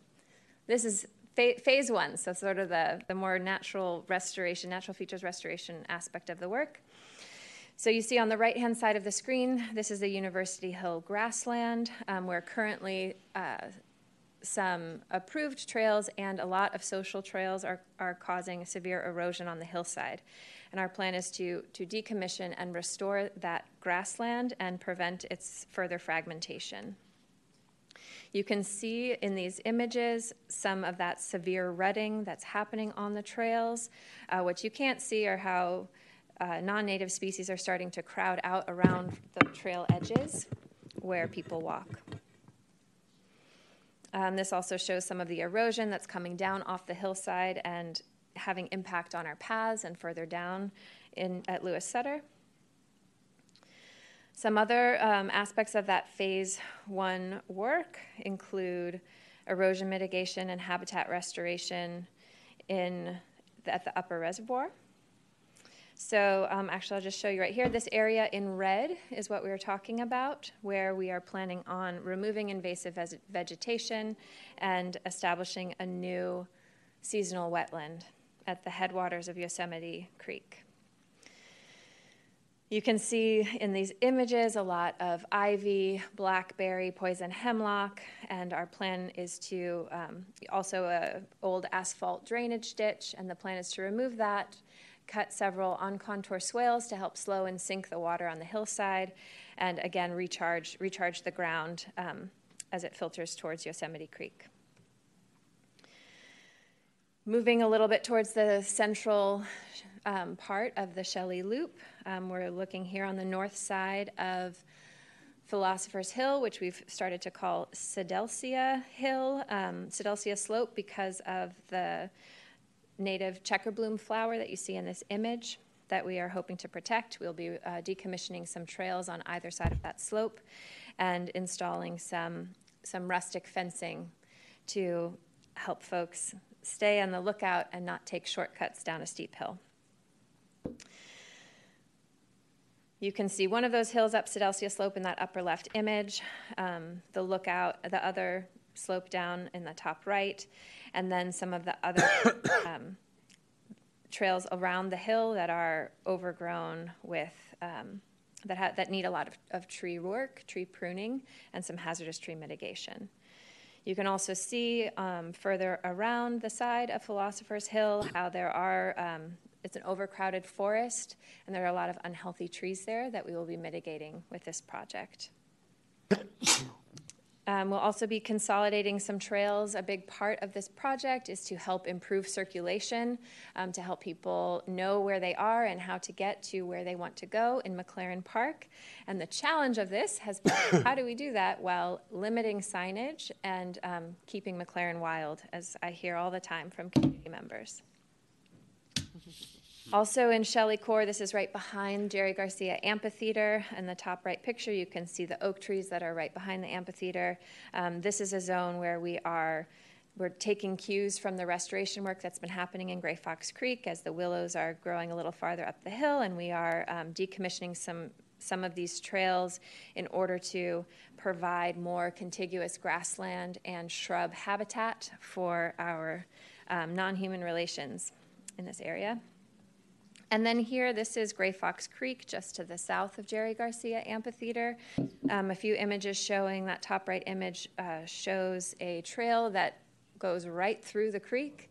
This is one of three open um, open creeks in San Francisco. It's very precious riparian habitat, and this project is going to collaborate with ongoing operations efforts for restoration in the area um, and pull that trail, um, decommission that trail, and pull the trails out from that riparian zone in order to um, protect and enhance this habitat. The project will also be creating an overlook, um, a nice sort of natural area um, so folks can kind of have ex- experience this riparian zone without having negative impacts on it. Moving into some phase two improvements. So I want to let you know what's going on at the upper reservoir and along the access road. Um, you can see in this plan that we're adding a, uh, we're doing a, some improvements in the corner of the parking lot for ADA access, a new um, van parking space. We're adding a crosswalk at John Shelley Drive near the entrance to the parking lot. Um, we'll be replacing some uh, disintegrating box steps at the upper reservoir with new stabilized natural surface um, box steps and um, repaving the access path west of the upper reservoir and doing some grading work on the access road. So here is where we will be um, improving those curb cuts and striping across John Shelley Drive. Continuing from that crosswalk, we will um, in, improve the slope of the pathway in order to provide um, a moderate connection, an, an, easy connection over to the, the parking lot.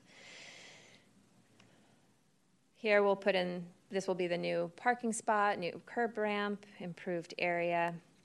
Um, we will upgrade the a- asphalt path west of the reservoir so that it is an outdoor recreational access route and people in wheelchairs can safely get from the parking lot down to the upper reservoir lake level and picnic area. These are the box steps that will be replaced in kind and uh, an image showing some of the severe erosion that happens time of year on the access road that this project will remedy. And then moving to phase three over on University Hill, um, our focus in this area just west of that grassland habitat is um, our focus is forest management and the establishment of a new multi-use trail. So here you can see in these images just how dense the forest is here on University Hill. Um, in that bottom right picture with our with our forester Kelly Cornell, you can see how many young eucalyptus have sprung up. Um, these are actually trees that we were supposed to not let grow in our natural resources management plan, and yet um, because of our understaffing, they're they're there. So um, we are going to be thinning the forest as part of this project and um, routing a new trail. So there's a rollable connection for people in wheelchair scooters, strollers, bicycles to get from Louis Sutter up to Mansell. We'll also be removing some of the ivy and the blackberry and planting native plants. So there's a couple more images here of those failing asphalt steps and the existing pathways. Um, I want to I want to emphasize the access improvements that are part of this project. Um, that's we've received a lot of advocacy in McLaren Park to really look at how can we make more of this park accessible to more people, and. Um, I know you can't read this very well, but just to sort of flag our signage standard of easy, moderate, and challenging, which matches to the um, outdoor accessibility guidelines. Um, limits on slope and surface stability. And so I just want to draw your attention to a few areas here uh, where this project is enhancing access and creating more complete loops for folks who have limited mobility. So at the upper reservoir, um, you can see the that lovely asphalt path with the historic rock wall. Right now, it is cur- it's currently a challenging path because of all the bumps and the ruts, and we are going to regrade that in order to create an easy path from the parking lot down to the picnic tables. Um, if you want to look in the center he- here behind Jerry Garcia Amphitheater, we are slightly rerouting some of these trails in order to um, create a complete moderate loop behind the amphitheater. And then finally, over at um, University Hill, we're creating another outdoor recreational access route from Louis Sutter to the picnic area underneath the soaring cypress trees by the hidden bridges, and um, changing from a challenging route with those box steps and the failing asphalt path to a moderate route up the hill. And then I also want to reference this map from the vision plan where we worked extensively with the community to understand the balance of multi use trails and pedestrian only paths throughout the park. and um, just highlight for you all a few changes that are being made. First, at the upper reservoir, um, originally the multi use path was thought it would go up that rolling pathway to the west of the reservoir, but um, it's too narrow.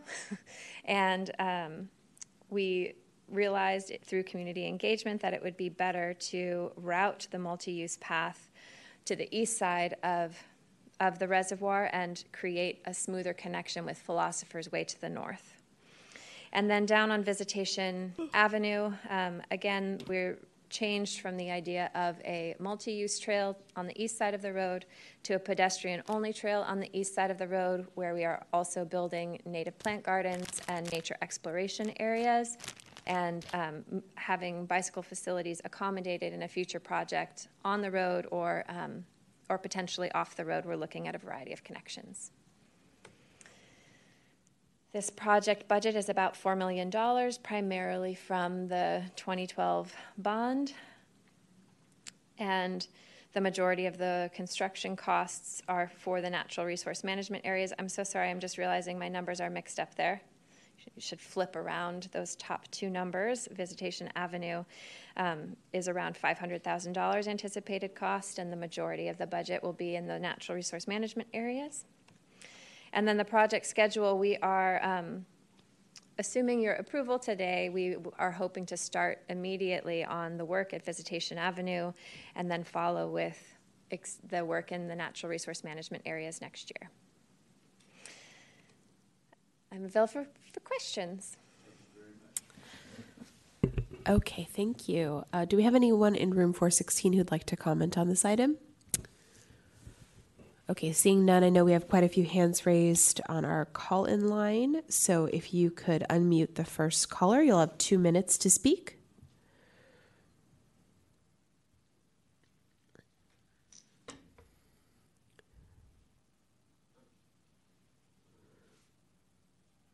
Um, good morning, everyone and commissioners. My name is Kate Jaffe. I'm an associate environmental scientist at San Francisco Estuary Institute, um, SFEI. We, SFEI, are pleased to support the McLaren Trails Priority Improvement Project. Uh, the project represents a coordinated approach to improve both habitat and public access to the McLaren Park Trail System, which will benefit people and wildlife. Uh, two components of this project focus on aquatic habitat restoration and are of particular importance and interest to SFEI. Uh, Gray Fox Creek is a rare above ground tributary in the Yosemite Creek watershed, but is highly impacted by invasive species and informal trails. This project will remove invasive vegetation, decommission and realign the adjacent trail, and significantly expand riparian habitat with willows, ferns, and other native riparian species along about 500 feet of the creek. Uh, the project will be designed to contribute key missing habitat for local biodiversity that will link to existing habitat patches throughout the watershed. Uh, the sec second component of particular interest to SFEI is along the upper reservoir, uh, where an outfall currently drains through decaying concrete ditches and storm drains towards Yosemite Creek. This project will design a series of wetlands to maximize the habitat value and runoff reduction, replacing aging infrastructure uh, with 2,000 square feet of functioning freshwater wetland. Um, SFRPD is partnering with SFEI to ensure that these features are designed to provide habitat benefits through an EPA-funded project, Next Generation Urban Greening.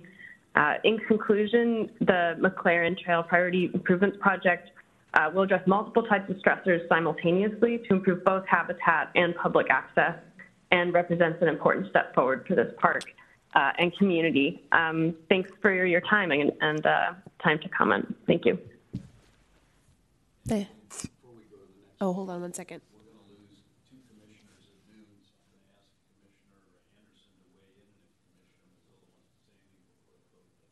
Thanks. Okay. Um, yeah, I'm turning it on right now. There you go. We need the mics on. Oh, there we go. mics on. Oh, um, I apologize. I, I'm going to have to leave to actually go to another California Academy of Sciences in Golden Gate Park. Um, but I wanted to comment because I am a hiker and a backpacker, and I consider myself a naturalist. And I'm really excited about this plan. I think it's amazing that we are such an urban environment, and yet there are spaces that we can go in and you can literally get lost and not exactly know where you are in a really good way. Um, so thank you for all your efforts on this. I fully support this. I suspect it will pass. I'm sorry I can't he- be here for the vote. Thank you, Commissioner. Commissioner Mazzola? Um, no comment. Okay, thank you. All right, and uh, we'll get to you, Commissioner Griffin. I see you want to say something. Let's hear more testimony, and then we'll get to it. No, Okay, thank you. Next speaker.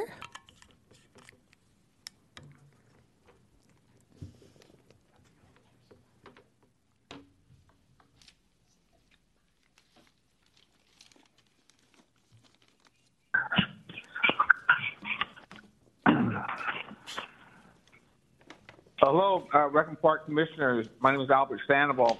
Um, I think uh, let uh, somebody actually read the letter already. Is that true? Yes. Right. Okay, good. So I want to talk about something else. John, it was John McLaren Park gardeners. The gardeners need new trucks. The trucks are falling apart. Equipment. They're asking for equipment to support their health and safety. They are seriously, seriously understaffed and have a lack of resources to complete their duties and responsibilities. So they are asking for funding for new trucks and equipment. Um, the reason I'm bringing this up because, you know, your body can only do so much, and if you got that small of a staff and the equipment is not good, then inevitably they're going to get injured. And then then you got lack of. Uh, then when somebody's injured, that means the work's not getting done. But I wanted to also talk about is uh, uh, everybody knows we're high need. We know we're in a metric zone. But uh, I wanted to uh, recognize the outstanding performance that Lauren Dietrich Chavez performance is above and beyond uh, our uh, our expectations. She has shown outstanding perform job performance, and she should be recognized because you know we I've been there. Yesterday was my birthday, 61 years old, and I've never seen this kind of attention up there ever. We had the, the John McLaren master plan, now we got the vision plan, but to actually put the energy and time and and with all the community and all the uh, you know outreach, and for all of us to be involved and to uh, you know feel like we're a part of this instead of you know we're just uh, taxpayers and citizens and, and you know and mind your own business. This has been a very good. And I ask you guys to go ahead and uh, approve this uh, item number ten. It's a uh, uh, true blessing that we actually got this kind of attention, and I look forward to the the, uh, the funding. That's what we're gonna need. We're gonna need funding. That's what it takes to correct all this ADA non-compliance, non-accessibility. So that's all I got. I just want to say uh, thank you to all you commissioners. Uh, it's been a long, long road. Have a great day. Thank you. Thank you very much. Next speaker.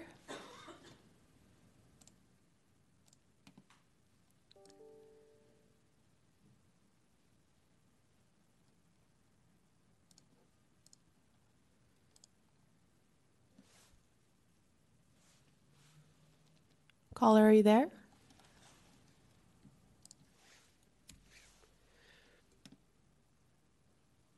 Um, I was asked to unmute, but I already gave comment, um, so I'm not sure. I think the next person in line wants. Okay. Um, I don't know. Did you comment on this item or? This is Susan Karasoff from the California Native Plant Society. San Francisco Recreation and Parks Department's McLaren Trails project is an excellent example of how to approach enhancing local plant and wildlife biodiversity to enhance habitat for two of our six federally endangered butterflies while making San Francisco a place for people to thrive. Please approve this McLaren Trails project. Restoring rare wetlands and riparian habitat with groundwater recharge while removing invasive plants at Gray Fox Creek and Yosemite Creek is important and welcome. The protection and restoration of Sidalcea Hill and the University Hill rare grasslands is of paramount importance. We particularly look forward to the elimination of erosive social trails that further fragment our important natural areas. Please consider adding green infrastructure in the form of shrubs like coffeeberry, coyote brush, ceanothus, and sagebrush to help route part users and inhibit the creation of more social trails through our rare butterfly habitat. Please commit the San Francisco Recreation and Parks Department to planting only local native plants in all our recreation and parklands and to removing invasive plants from our natural areas and from all of our parks, as this McLaren Trails program does so well. Our health and our lives depend on how San Francisco Recreation and Parks Department manages its land and its resources to recreate functioning ecosystems for all of us. When San Francisco that it can afford to buy and maintain killer robots to apply to very rare events, then San Francisco can afford to fully fund, baseline, measure, and manage our biodiversity through the Healthy Ecosystems portion of the Climate Action Plan to enhance community health every day. Thank you for your attention. My comments are complete. Thank you very much. Next speaker.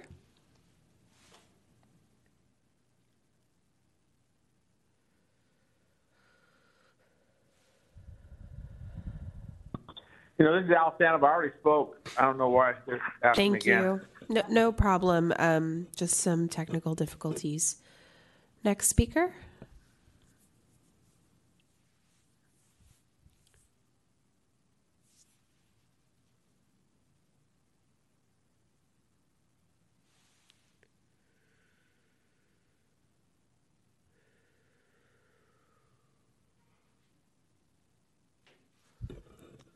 I, Hello. Yes. Hi. My name is Whitney Grover. Um, I'm the deputy director for Golden Gate Audubon Society, um, and I we are speaking in favor of the project today, and we hope that you will vote in favor as well.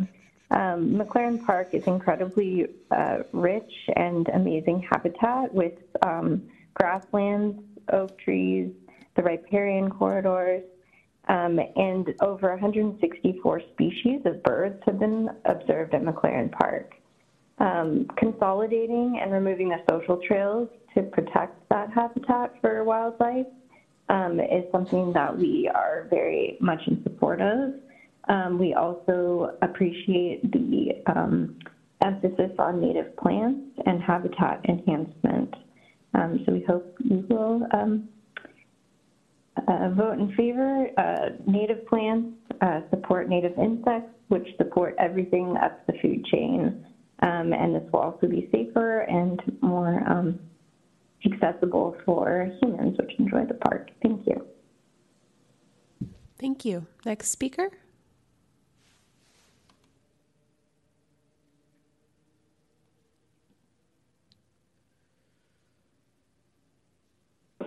Good afternoon, Commissioners.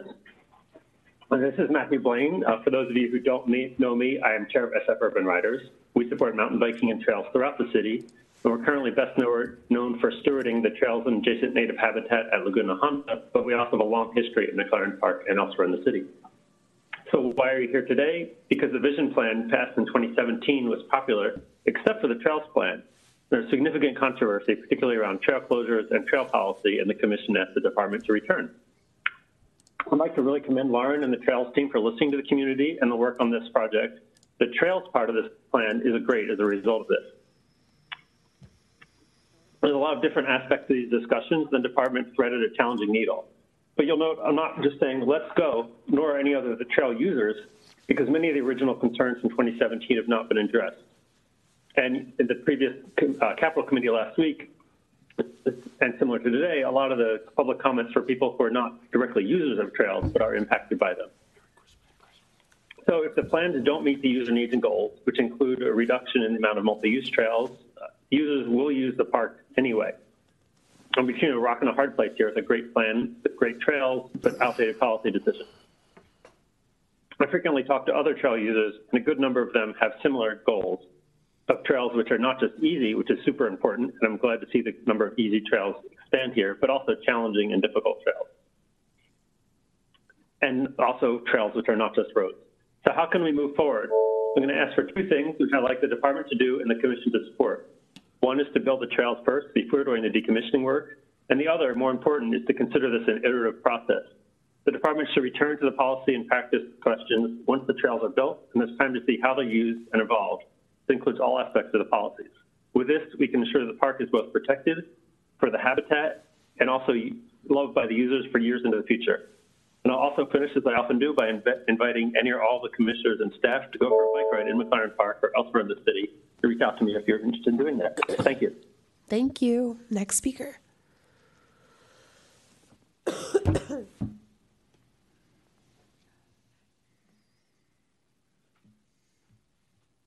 My name is Francisco da Costa. And one element that you should include in this uh, project is contacting the Muwekma tribe, the first people of San Francisco. You all have a habit of uh, mentioning about native plants and, and living out the people or the first people who own this land. And I don't want to go into the atrocities that were committed into them, but I want to encourage you to, co- to contact the Muwekma Ohlone and get their input. As the city has done, the San Francisco Public Utilities Commission has done in Sunol, you, San Francisco Park and Rec, can do. The other element that you've left out is volunteers who worked for many years, including myself. Over 40 years, we volunteered, working, reminding Park and Rec not to cut trees. And when you do the outreach, just don't go to Visitation Valley. There are other areas. And the people know nothing about what the presenter, the presenter did a very good presentation, but uh, they are not aware of it. You know, at one time we could go horse riding. We had other types of events that used to take place, but they're fallen by the way. So do a good outreach Thank you. and respect. Thank you. Do we have any other callers with their hands raised on our line?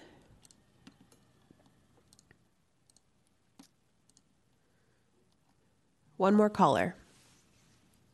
Hey, yes, hello. Um, my name is John. Do you hear me? Yes. Hello, my name is John Whelan. I've lived in the Excelsior since 2004. I'm a teacher in a School District, and I have been for 27 years. I live in the neighborhood at Balboa. Um, my children and I, and members, are all bike heavy users of park for uh, construct play and uh, and it's a family activity um, we often do. I see all sorts of families out there riding the trail. I would encourage the um, well, I would like to discourage any uh, reduction of multi-use trails. Um, I see people recreating in sorts of ways in the park, and people getting along. Um, you know, whether they're dog walkers, bikers, you know, observing the wildlife, um, whatever. Um, I see biking as a sustainable and healthy activity for youth. It, it's. Um, and in my children and here at Bell High School and in the Excelsior and in Iron Park. Um, I see the negative effects of the pandemic um, and addiction among youth in schools.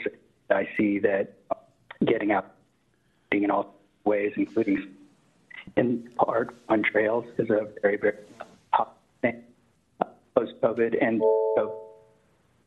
And I would like to um, just, uh, I'm, I'm very happy there's uh, consideration of the use city for this plan.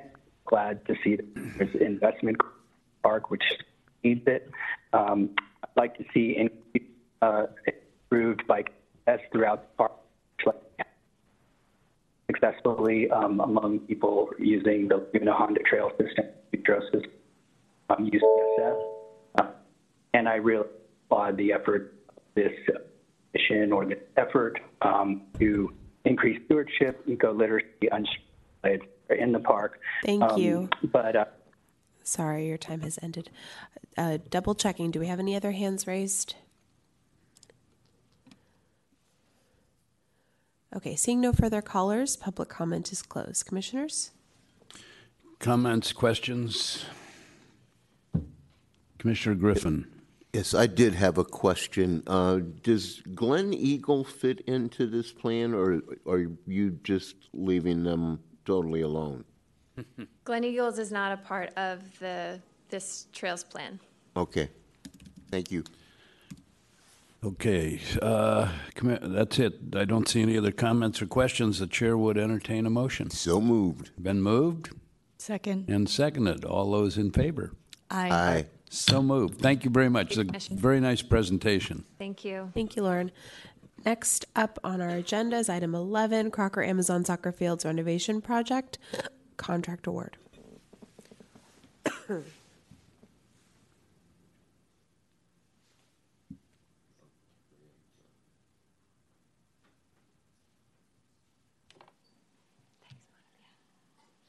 We're into good afternoon time.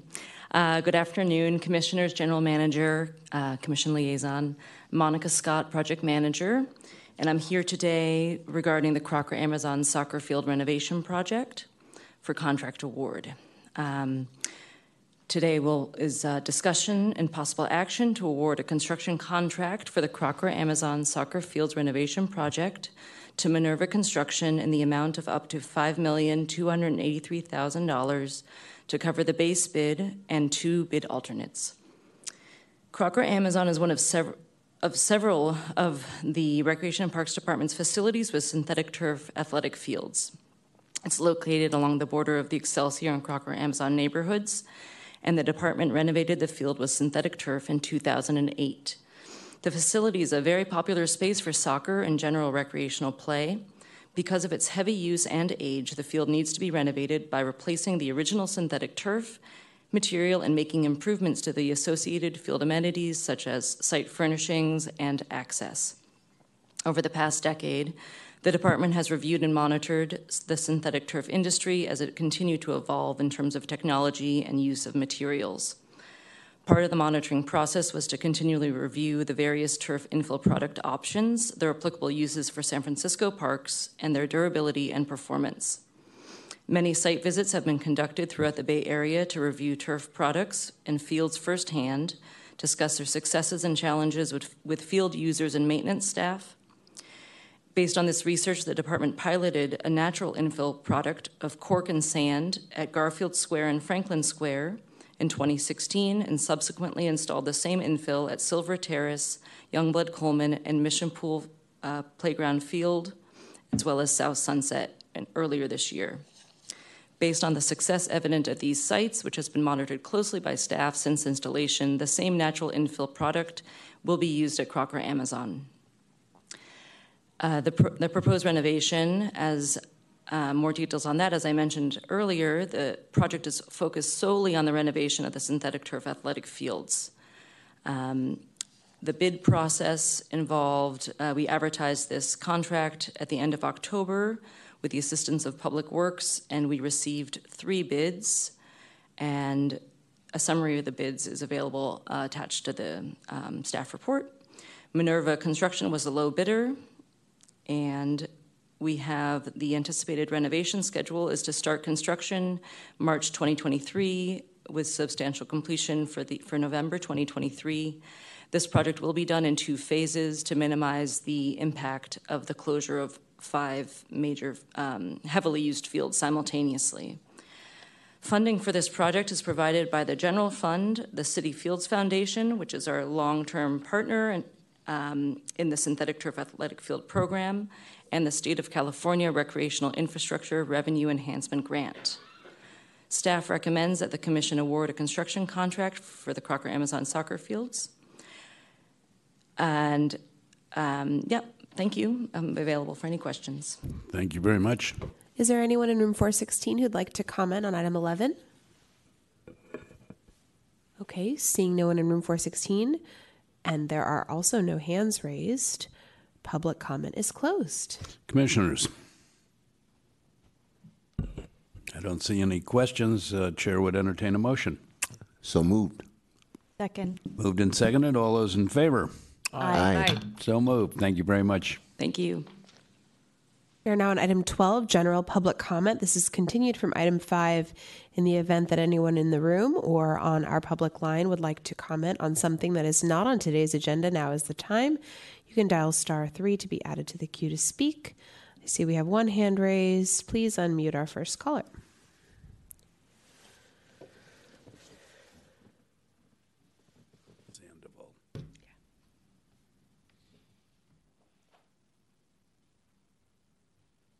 Hello, my name is Albert Sandoval, ADA advocate for the Louis Sutter Playground in John McLaren Park. Uh, I just wanted to uh, thank all the commissioners for your guys' time. Thanks for approving everything. I do want to talk about. uh, Um, I heard. so uh, would you guys would it be able to do a survey or, or do some type of uh, in-house thing where you, you you look at the acreage? How many parks? Number one, how many facilities are they maintaining? The gardeners there, they're spread out pretty thin. I see them down in Bayview, down by uh, Candlestick. I see them everywhere, but they're these parks are spread out. Got our Visitation Valley Park. You got Palega Playground.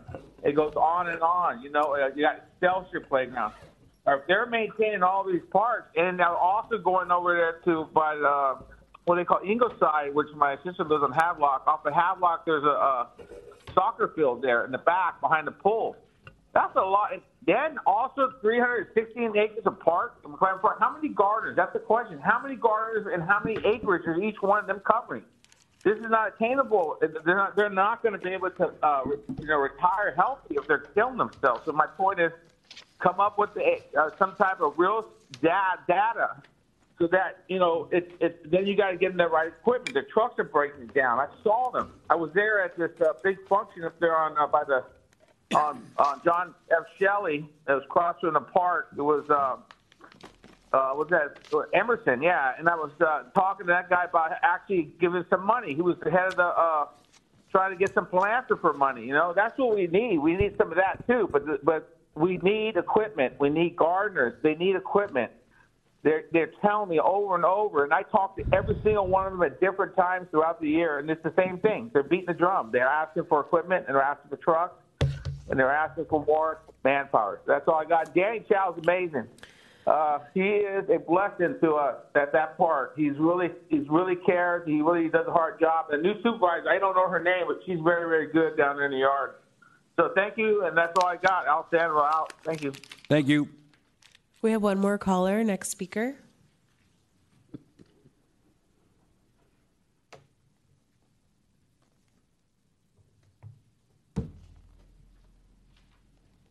Hi, uh, this is Fran Martin, and I tried several times to speak about item 10, and I did the correct thing, and it's, you know, I didn't get to speak. And I'm wondering how many other people were out there. You, you voted how I wanted you to, so thank you. But someone should be looking into your um, equipment. That's all. That's all I have to say. Thanks. Thank Bye. you. Okay, seeing no further callers, uh, public comment is closed. And we are now on item 11, Commissioners' Matters. Commissioners, do you have anything? Don't see anything. Is there any public comment on Commissioners' Matters? Next month. Oh. Commissioner Griffin, did you want to say something? Next Oh. month. Oh, next one, all right. Sorry. Seeing- Oh, I didn't take it down. I apologize. Seeing no comment, um, no callers, uh, public comment is closed. We are now on item 14, new business. Anything from the commissioners? Commissioner Griffin, did, did you want to? I have nothing new. Okay. Nothing new. All right. Nothing new. Okay. Is there any public comment on item 14?